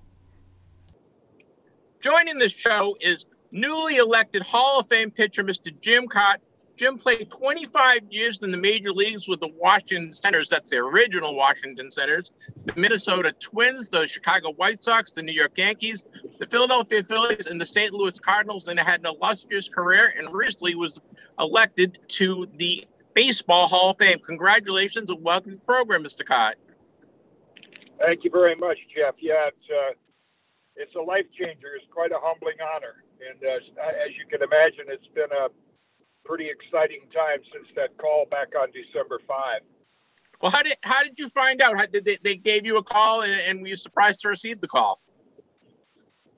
Well, the way the, the, the protocol is, they they tell you early in the week that you are on the ballot, which I knew, and then they uh, explain the voting process and when it will take place, and when they count the ballots, and then they give you about a a half hour window. I've been through this a few times before. They used to have an hour window, and they don't call with bad news. So if you don't get a call within that time frame, then you know uh, uh, you haven't been uh, elected. And uh, so about halfway through that time frame, I got a call uh, that said, "This is Jane Clark." And you, as soon as you hear those four words, you know what it's all about because uh, Jane Forbes Clark is the president of the National Hall of Fame. Her family has been heavily involved in the town of Cooperstown for years. So uh, that's kind of how you find out, and uh, it's uh, it's quite a life changer. Was your family around when you got the call, and we, was there a lot of screaming in the Kaat household that day? No, you know my my family is spread out. Margie was there with me, and my wife, but uh, I know some guys in the past, especially the younger uh, you know, the fellows that get in with the writers that are still, say, in their 40s or 50s, they have a lot of family around and they're ready to celebrate because they they sort of anticipate that it's going to happen. Well, you know, I've been through it, as I said, I think three previous times. So uh, I don't uh, I don't plan for any excitement. I just, uh, you know, I'm, I'm grateful that I did get the call. Did was there a sense of relief? Did you kind of like exhale? Um, you know, after falling short, so you know, the last few years, was it was it, it was it more of uh, it's you know it's finally happened, or uh, you know, did you have a little excitement yourself? You know, obviously you do, but but in my case, my expectations based on what's happened the past uh, three, I think since 2004, I've been on the Veterans Committee ballot. For a while, they voted every three years. Then they went to every five. And then with the pandemic, they missed uh, a year. Actually, it was the seventh year. The last time I was uh, voted on was 2014. So my expectations were not that high. Uh, I guess I take kind of a cynical view of it because of, of what's happened. So uh, to be excited, yes, I was. I was excited, surprised, and uh, more than anything grateful because I realize how how slim the margin is between getting in and not getting in. I've missed by one vote before. Before my good friend Dick Allen missed by one vote again, and he has to wait five years. Of course, Dick passed away last year, but yep. what made it uh, difficult for the voters this year is that there were five of us that were getting a lot of attention. Uh, you know, Gil Hodges, Minnie Minoso, uh, Tony, myself, and then Dick, and uh, and it just came down to I was fortunate. You know, I had a lot of fellas on the committee that uh, I played with, played against, a lot of uh, executives that saw me play in person and media people. And that's why I thought this was by far the fairest hearing I was going to get of all the uh, years I've been eligible. So I, I really thought this was my best chance, may have been my last chance. Do you see it as a validation of your playing career? I mean, you had so much uh, many accomplishments on the field. Um, do you see it a validation of your playing career? That, you know, that's a good word. I'm glad you said that because yes, I think that's that's what's what makes being uh, elected by the Veterans Committee or the Golden Days Committee is that uh, you know for all the metrics gurus and the you know the uh, analytics scientists that try to write books and say things about who belongs and who doesn't, even though they've never played, never really have seen a lot of us play, to have a committee of guys like that uh, elect you, that validates it. And then to follow up, uh, getting calls from Hall of Famers, like I just recently got one from Tony La Russa, got one from Sandy Koufax and Jim Thome, and calls that are saying, hey, you, you deserve this, you belong there. And yes, from coming from those kind of people, that validates uh, my playing career. I mean, you haven't you haven't played in 40 years, so there's not really anything you could have done to um, change. You know, the, on the field, you, you you accomplished so much. Do you think today's analytical thinking uh, changed the way the voters look at your career uh, ultimately? I don't know if it's the analytical. I, I just read, and I'm not a big believer in WAR because I know how deceptive it can be. We don't have enough time to go into that, but WAR can be very, uh, very deceptive about uh, the number. But I, I did have the highest WAR of the group that's in there. But no, I think uh, having some people on that committee that began to compare my career with a couple of pitchers that are already in the Hall of Fame. And that kind of opens some eyes as to, well, maybe if they're in, he should be in too. Does this give you a sense of immortality that you know you're going to live on forever? I mean obviously you've done so much uh, in uh, baseball and, and, you know people will know you just because of you know your cards and your and your everything you've done in baseball. But now does this do you think this gives you a sense of uh, immortality being enshrined in the hall it doesn't give me that sense at all it, only, it only gives me a uh, you know, it, it's a humbling honor, and the higher honor you get, the more humbling it is because you realize how how many people had to help you to get there, and how fine the line is to get there. And so it, it is mind-boggling when I hear people say, "Well, you know, there's 20, I think, close to 23,000 players." That have played at least one game in the major leagues, and there's like less than one percent uh, will get voted into the Hall of Fame. That's pretty mind boggling. I would never, in my wildest imagination, even think about comparing my career to Sandy Koufax or Juan Marichal or Bob Gibson. You know, there's different levels in the Hall of Fame. And I was fortunate, I think, that I had uh, people that looked at the complete body of work, uh, you know, the durability, uh, probably if my career ended in 1975, uh, it would have looked like I was a more dominant pitcher because those were the years from 62 to 75 were my most productive years. Uh, then I, I had an arm injury in 67. I pitched in sort of a compromised state for a while, but uh, Uh, you know, I did it over a, a period of time and uh, was able to contribute to some clubs that won divisions. And fortunately, in my last year, won a World Series. Uh, so I, I'm grateful for that. I feel, uh, I think you hit on the good word. I feel validated. I don't uh, feel any sense of baseball immortality. I just uh, feel very fortunate that I was able to play a game that I always wanted to do, wanted to play, and uh, you know, to be in Cooperstown is a very uh, special thing to have to be honored with. Have you started thinking about your induction speech yet? Oh, from the day from the day after I got the call. you know, because because immediately, you know, you think of the people that have helped you, and uh, fortunately, I have a, a long time to do it. So, uh, oh yeah, I've uh, I've gone over a lot of thoughts, you know, to uh, make sure I make sure I don't miss anybody, thank the right people, and yet I've been to several of those inductions. You, uh, one of Sandy Koufax's last words after he was so complimentary, he said, "Now, hey, one more thing, make your speech short." I've I've been to a lot of those, and uh, I remember Scooters. I mean, Scooter went on, must have been for 40 minutes, and it was a hot, humid afternoon, so I understand the attention factor there. So there's a there's a blend of thanking everybody and saying everything you want to say, and yet keep it. Uh, you know, I think there's an old proverb that says wise people use use few words. That's great. Is there um uh, any someone that mentored you uh, as a young player, or, or, any of the the veterans? Well, you know, when you were a young kid, I mean, you came up so so young with the Senators, where you're 19, right? So, yes, there... I, I, came up when, yeah, I came up when I was 20. Uh, you know, I think when I came up in those days, uh, they pretty well, pretty much left you on your own. You know, there was that sense of, well, he's going to take one of our jobs.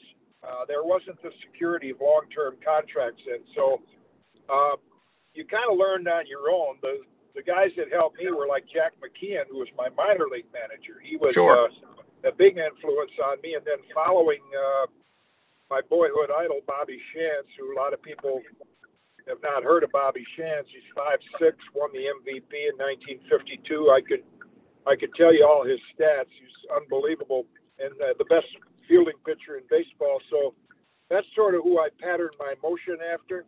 And uh, so obviously he was an influence to me. Were there any younger players, you know, uh, later in your career that you you kind of took under your wing?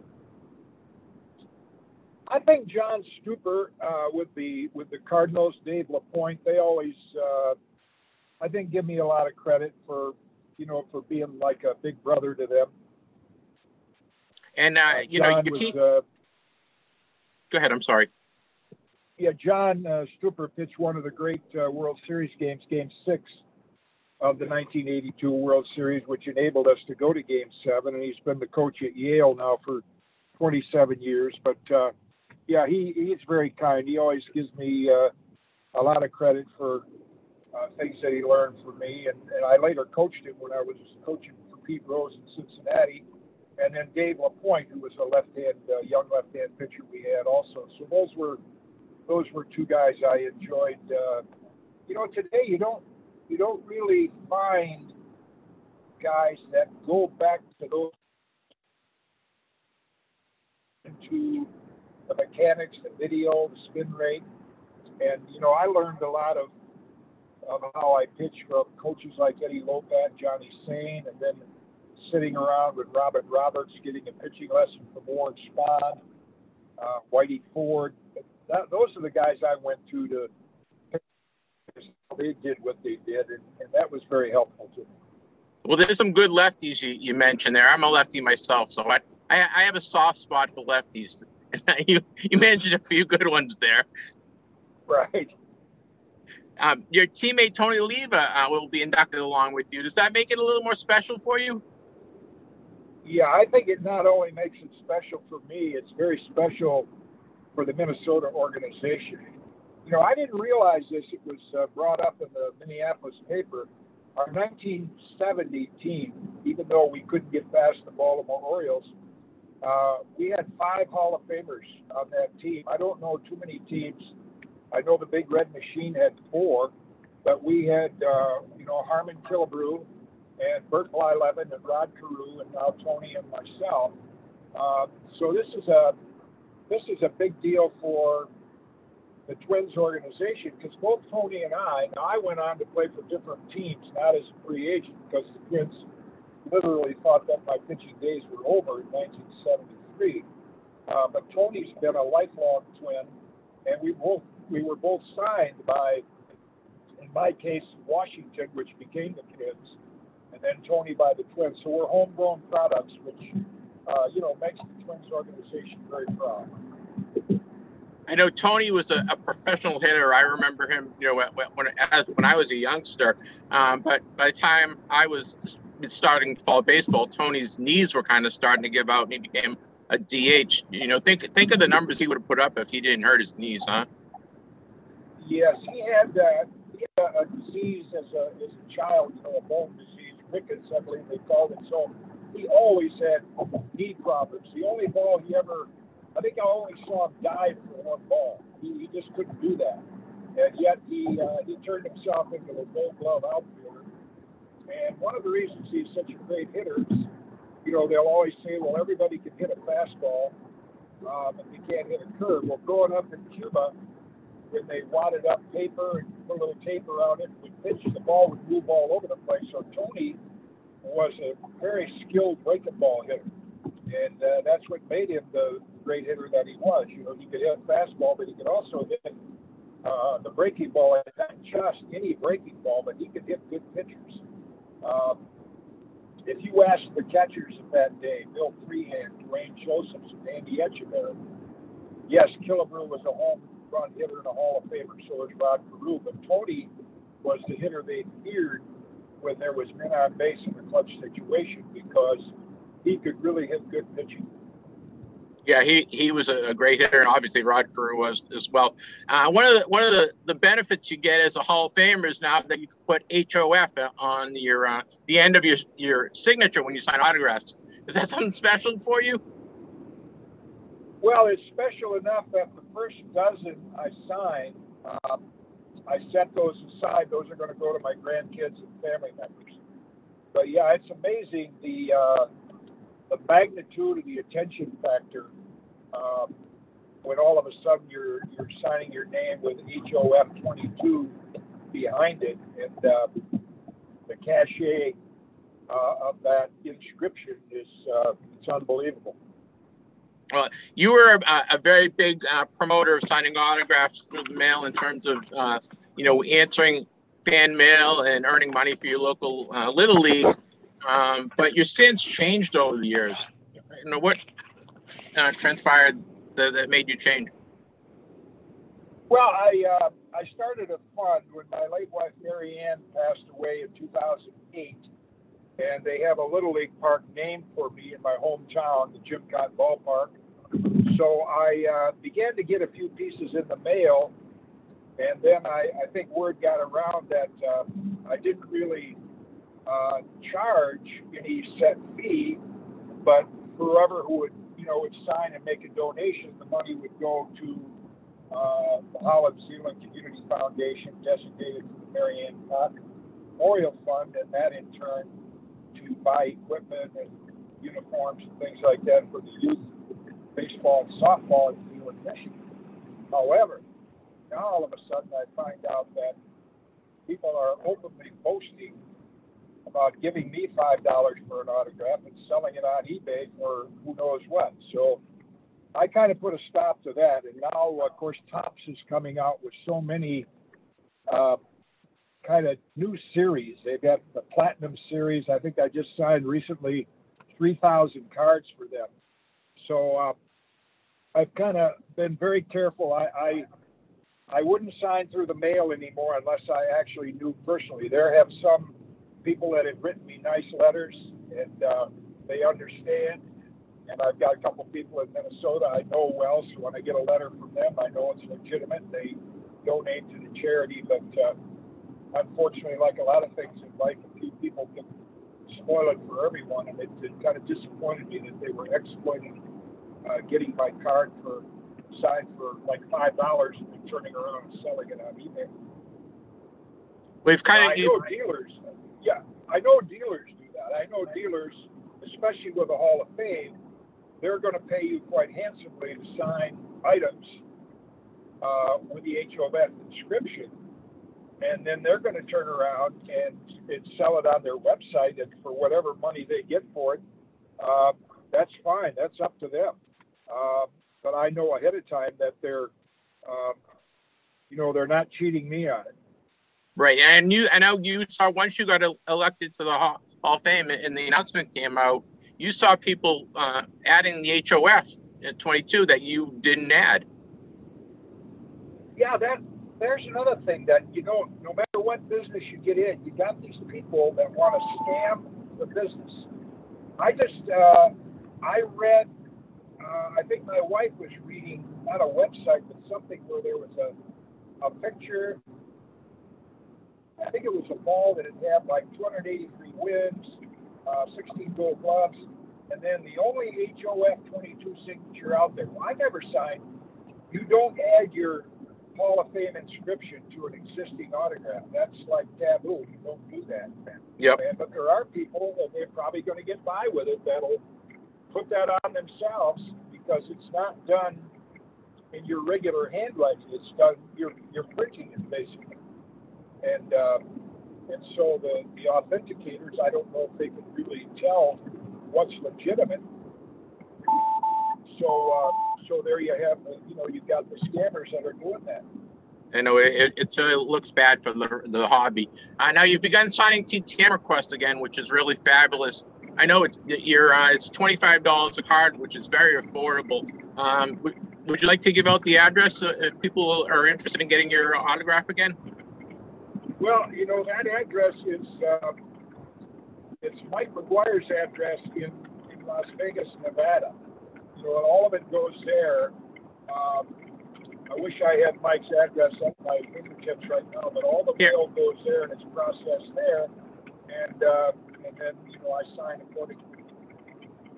I have it. I'll read it out. It's it's uh, Mike McGuire at Jim. It said attention Jim Kaat request PO Box six, Blue Diamond, Nevada eight nine zero zero four. And Jim, we're gonna put the address on our website so that if people want to get uh, right to you and get your uh, autograph, it's twenty five dollars per card. You're only signing cards right now, correct?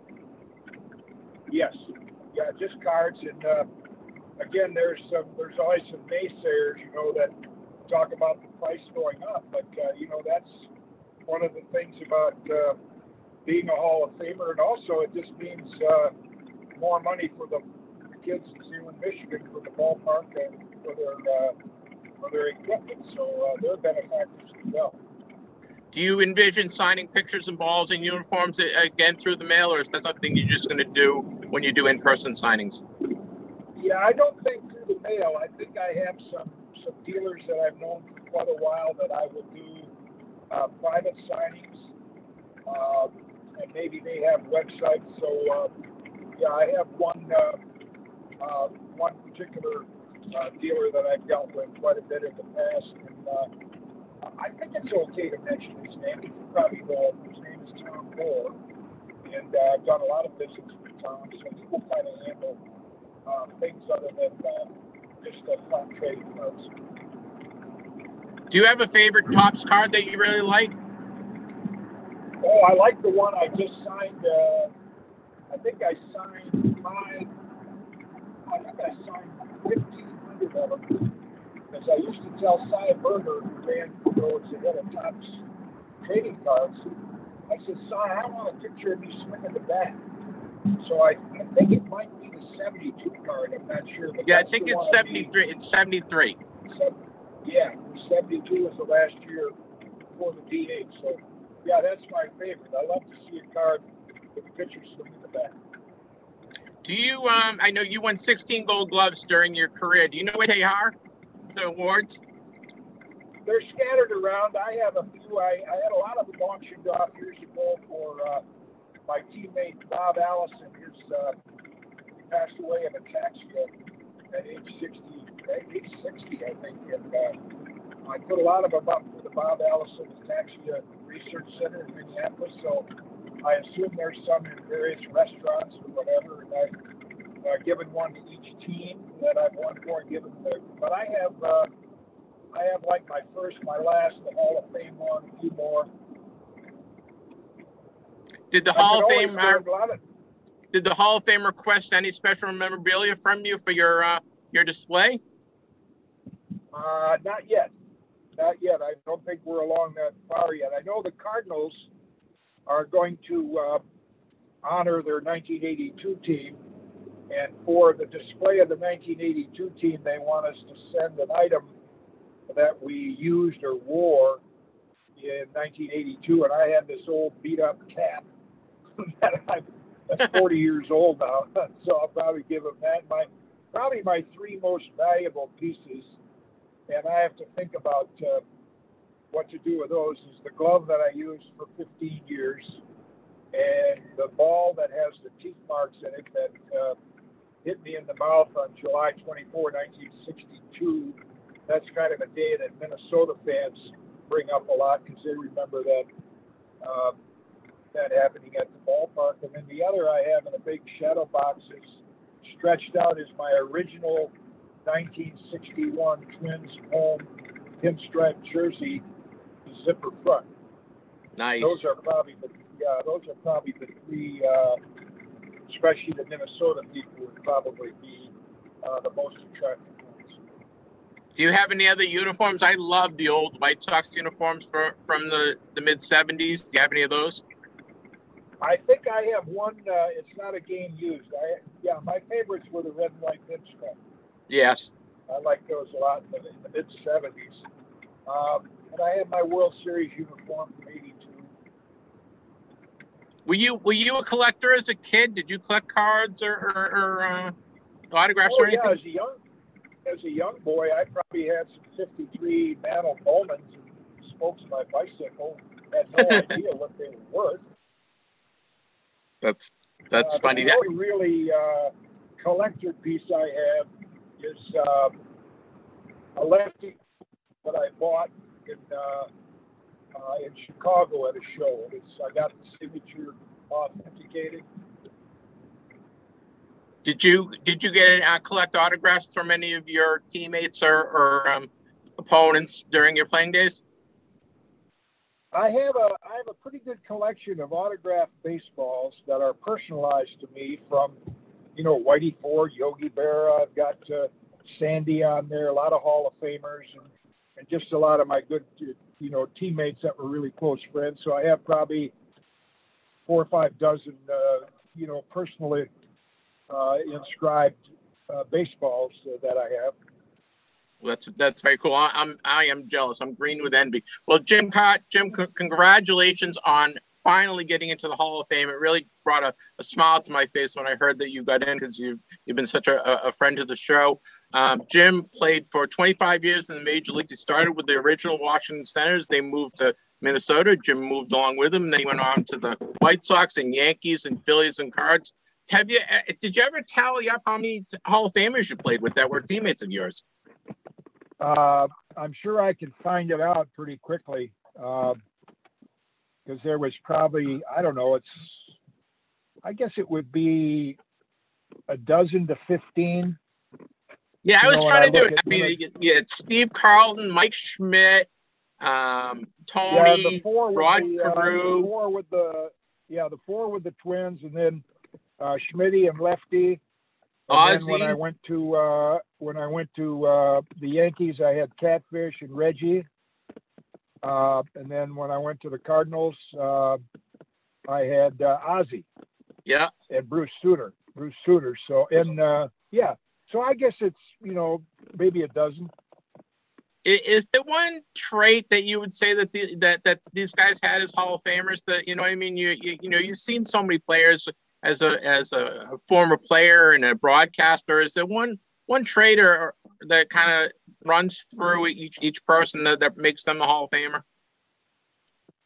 Yeah, I think unlike pitchers where you know you have several pitchers on the staff, but usually you know the Hall of Famers I played with they were the best at what they did. Like in Harmon's case, home run hitter. Rod Carew batting average, Tony combination.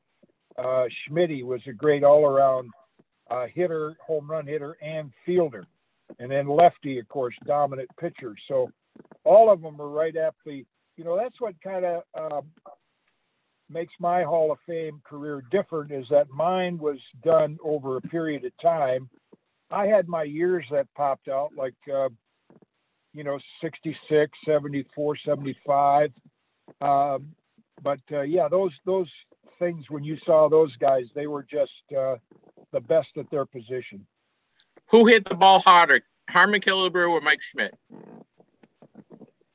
Uh, you know, they were different in that Killer hit these high, majestic, long flies, and Schmidt's trajectory was a little bit more like a line drive almost.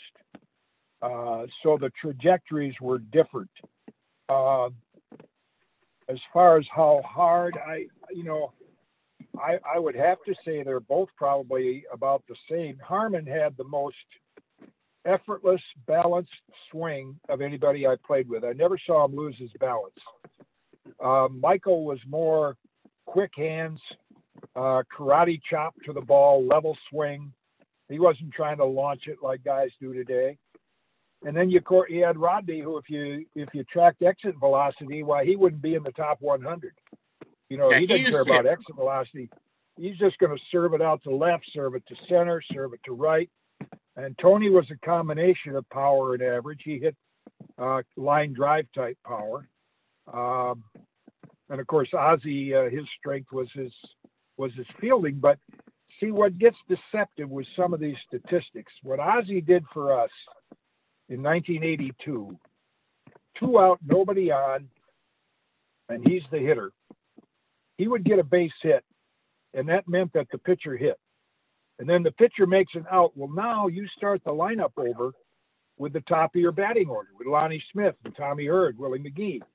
So even though he maybe only get uh, one hit every you know every game or two once in a while, when he got those two out hits to get the pitcher out of the way, those were big hits, and those are the things that don't show up in a player's batting average. Sure, Jim. I, you know, I want to thank you. I could I could talk to you all day about baseball. I, really appreciate your time today, uh, guys. Uh, Jim is now signing TTM requests through the mail. It's twenty five dollars per card. You can send it to Mike McGuire. Attention, Jim Kaat request. PO Box six, Blue Diamond, Nevada. It's eight nine zero zero four.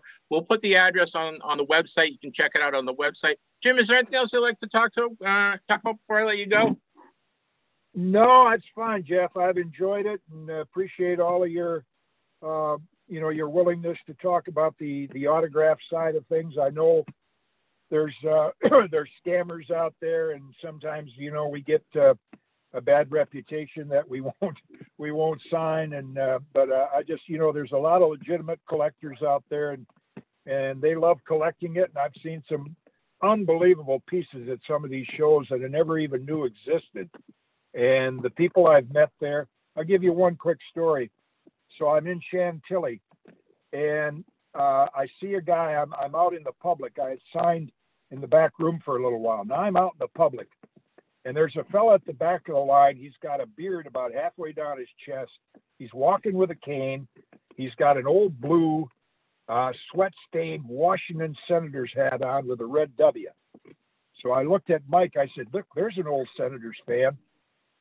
He gets up to the front of the line. He pulls out a picture. He said, I was your third baseman in Superior, Nebraska. Wow. so those are the kinds of people you run into at shows. Pretty cool. Did you remember him? I remember when he mentioned his name and showed me the picture in the team picture. Sure, Don Goddard. He's from uh, the Washington D.C. area. That that that's very neat. And I and I know you love to meet the fans. I know you were actually here in Wilmington, Massachusetts, for the at the Shriners Auditorium back in November, and I was traveling, so I couldn't make make it out there to see you. But hopefully, I'll, I'll see you in Cooperstown this summer. Uh, I'm trying to I'm going to try to come up for induction induction weekend. So again, congratulations, and I really appreciate your time. All right, my pleasure. Take care, Jeff. Thank, thank you. You too. Thanks, Jim. You're welcome. Well, that wraps up another edition of TTM Cast, your sports collectibles podcast, where we talk cards, TTM, autographs, collecting, and a whole lot more. And guys, we're not doing picks anymore. We're done doing picks. If you noticed that, we we stopped doing picks last week, and we're not doing we're not going to do picks anymore. We might do we might do a, a, a Super Bowl pick, but we we are not doing our picks anymore. And Drew is celebrating, and I think the I think the whole country is celebrating.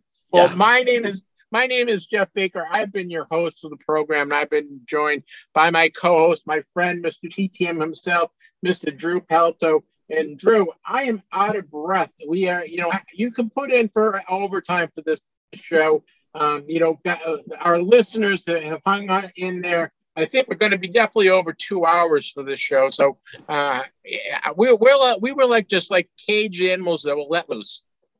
Yeah, that uh, I mean, having to limit everything whenever we do the radio show, just uh, it kind of just builds everything up. It's like I've got so much more I want to put in here, and then we get the chance to. It's like, oh, perfect, here we go. But uh, I want to mention something with uh, you had the interview with Jim Kaat there earlier. Did you know? And I, if you mentioned this in the interview there, I, I hope I'm not doubling it up. But did you know that he is the only player in Major League Baseball history to have pitched to a player who played in the 1930s and also to a player who played in the 2000s. No, so who did he pitch to from the 30s? Do you know? Uh, that was uh, Ted Williams. One of the first uh, games he played, he faced the Red Sox and pitched to Ted Williams, who, of course, you know, made his debut in I think it was 1939.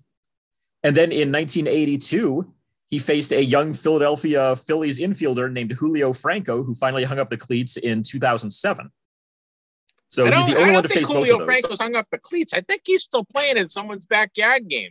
He is, yeah. I mean, he was coaching in South Korea recently and played a little bit. I think maybe even over there. I know he played a game with uh, in 2014. I want to say here uh, with the Fort Worth Cats in one of the independent. Leagues. I remember leagues. seeing recently, like last year he was playing professionally somewhere and yeah.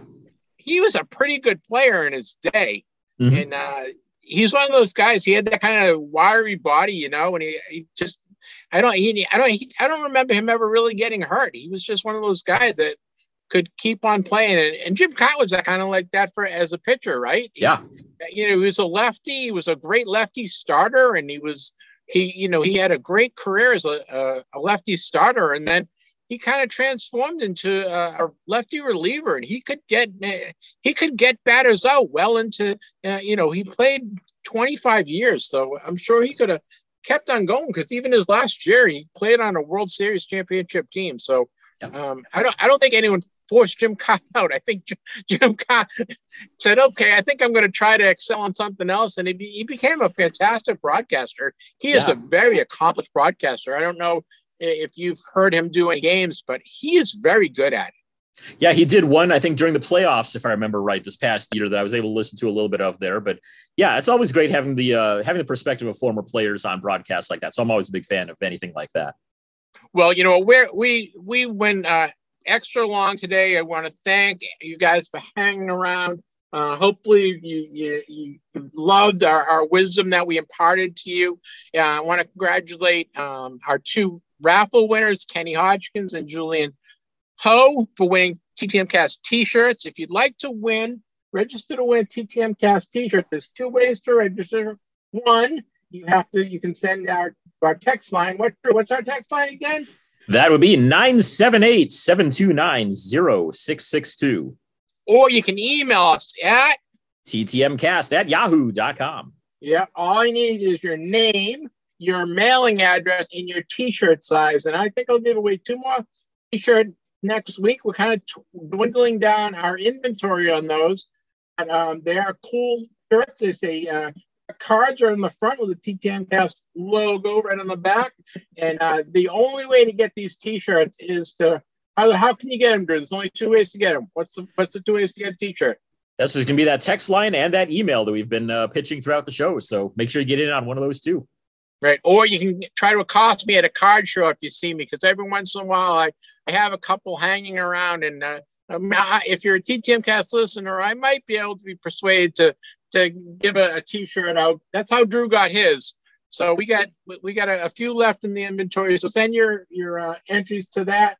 Um, next week we have Max Spiegel, who is president of CSG, on. He talks about um, the year of grading cards. They started grading cards for a year talks about what he learned, how the market has changed, what the plans for CSG and the grading community are for 2022. We also talk fanatics and the Topps deal, and it's it's kind of cool to hear somebody, uh, an insider. Max is certainly an insider. CSG is one of the leading card graders. It, he has his finger on the pulse of the hobby, and it's a, a great interview. So turn into that. That show will be next Sunday on the 23rd. And I want to remind everybody that our new show, our radio show on the Sports Map Radio Network, it's called the Sports Collectors Club.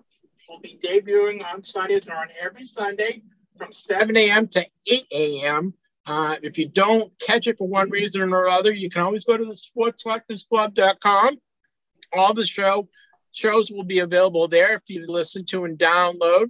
It is uh, the only nationally syndicated weekly radio show that is deals exclusively with sports collecting. That's all we talk about. We don't talk about anything else but sports cards collecting and autographs. And um, it's a fun it's a fun show. Um, and keep in mind we will always be doing the podcast, right, Drew? We are not going to yes. uh, forego the podcast for the radio show. The radio show is just something extra.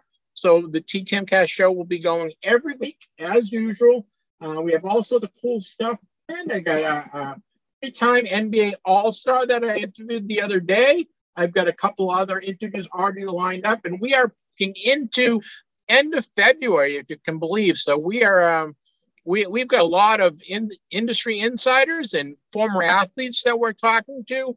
Uh, if you have any uh, interest in being potentially a future guest on the show, if you want to make, make a suggestion about a guest that you'd like to see, just let me know because uh, we'll do our best to get get him or her on. Um, Drew, anything else you want to talk about before I, I, let you go?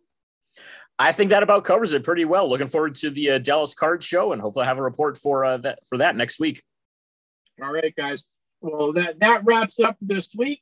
As always, wishing everyone many happy returns. We will see you guys next week.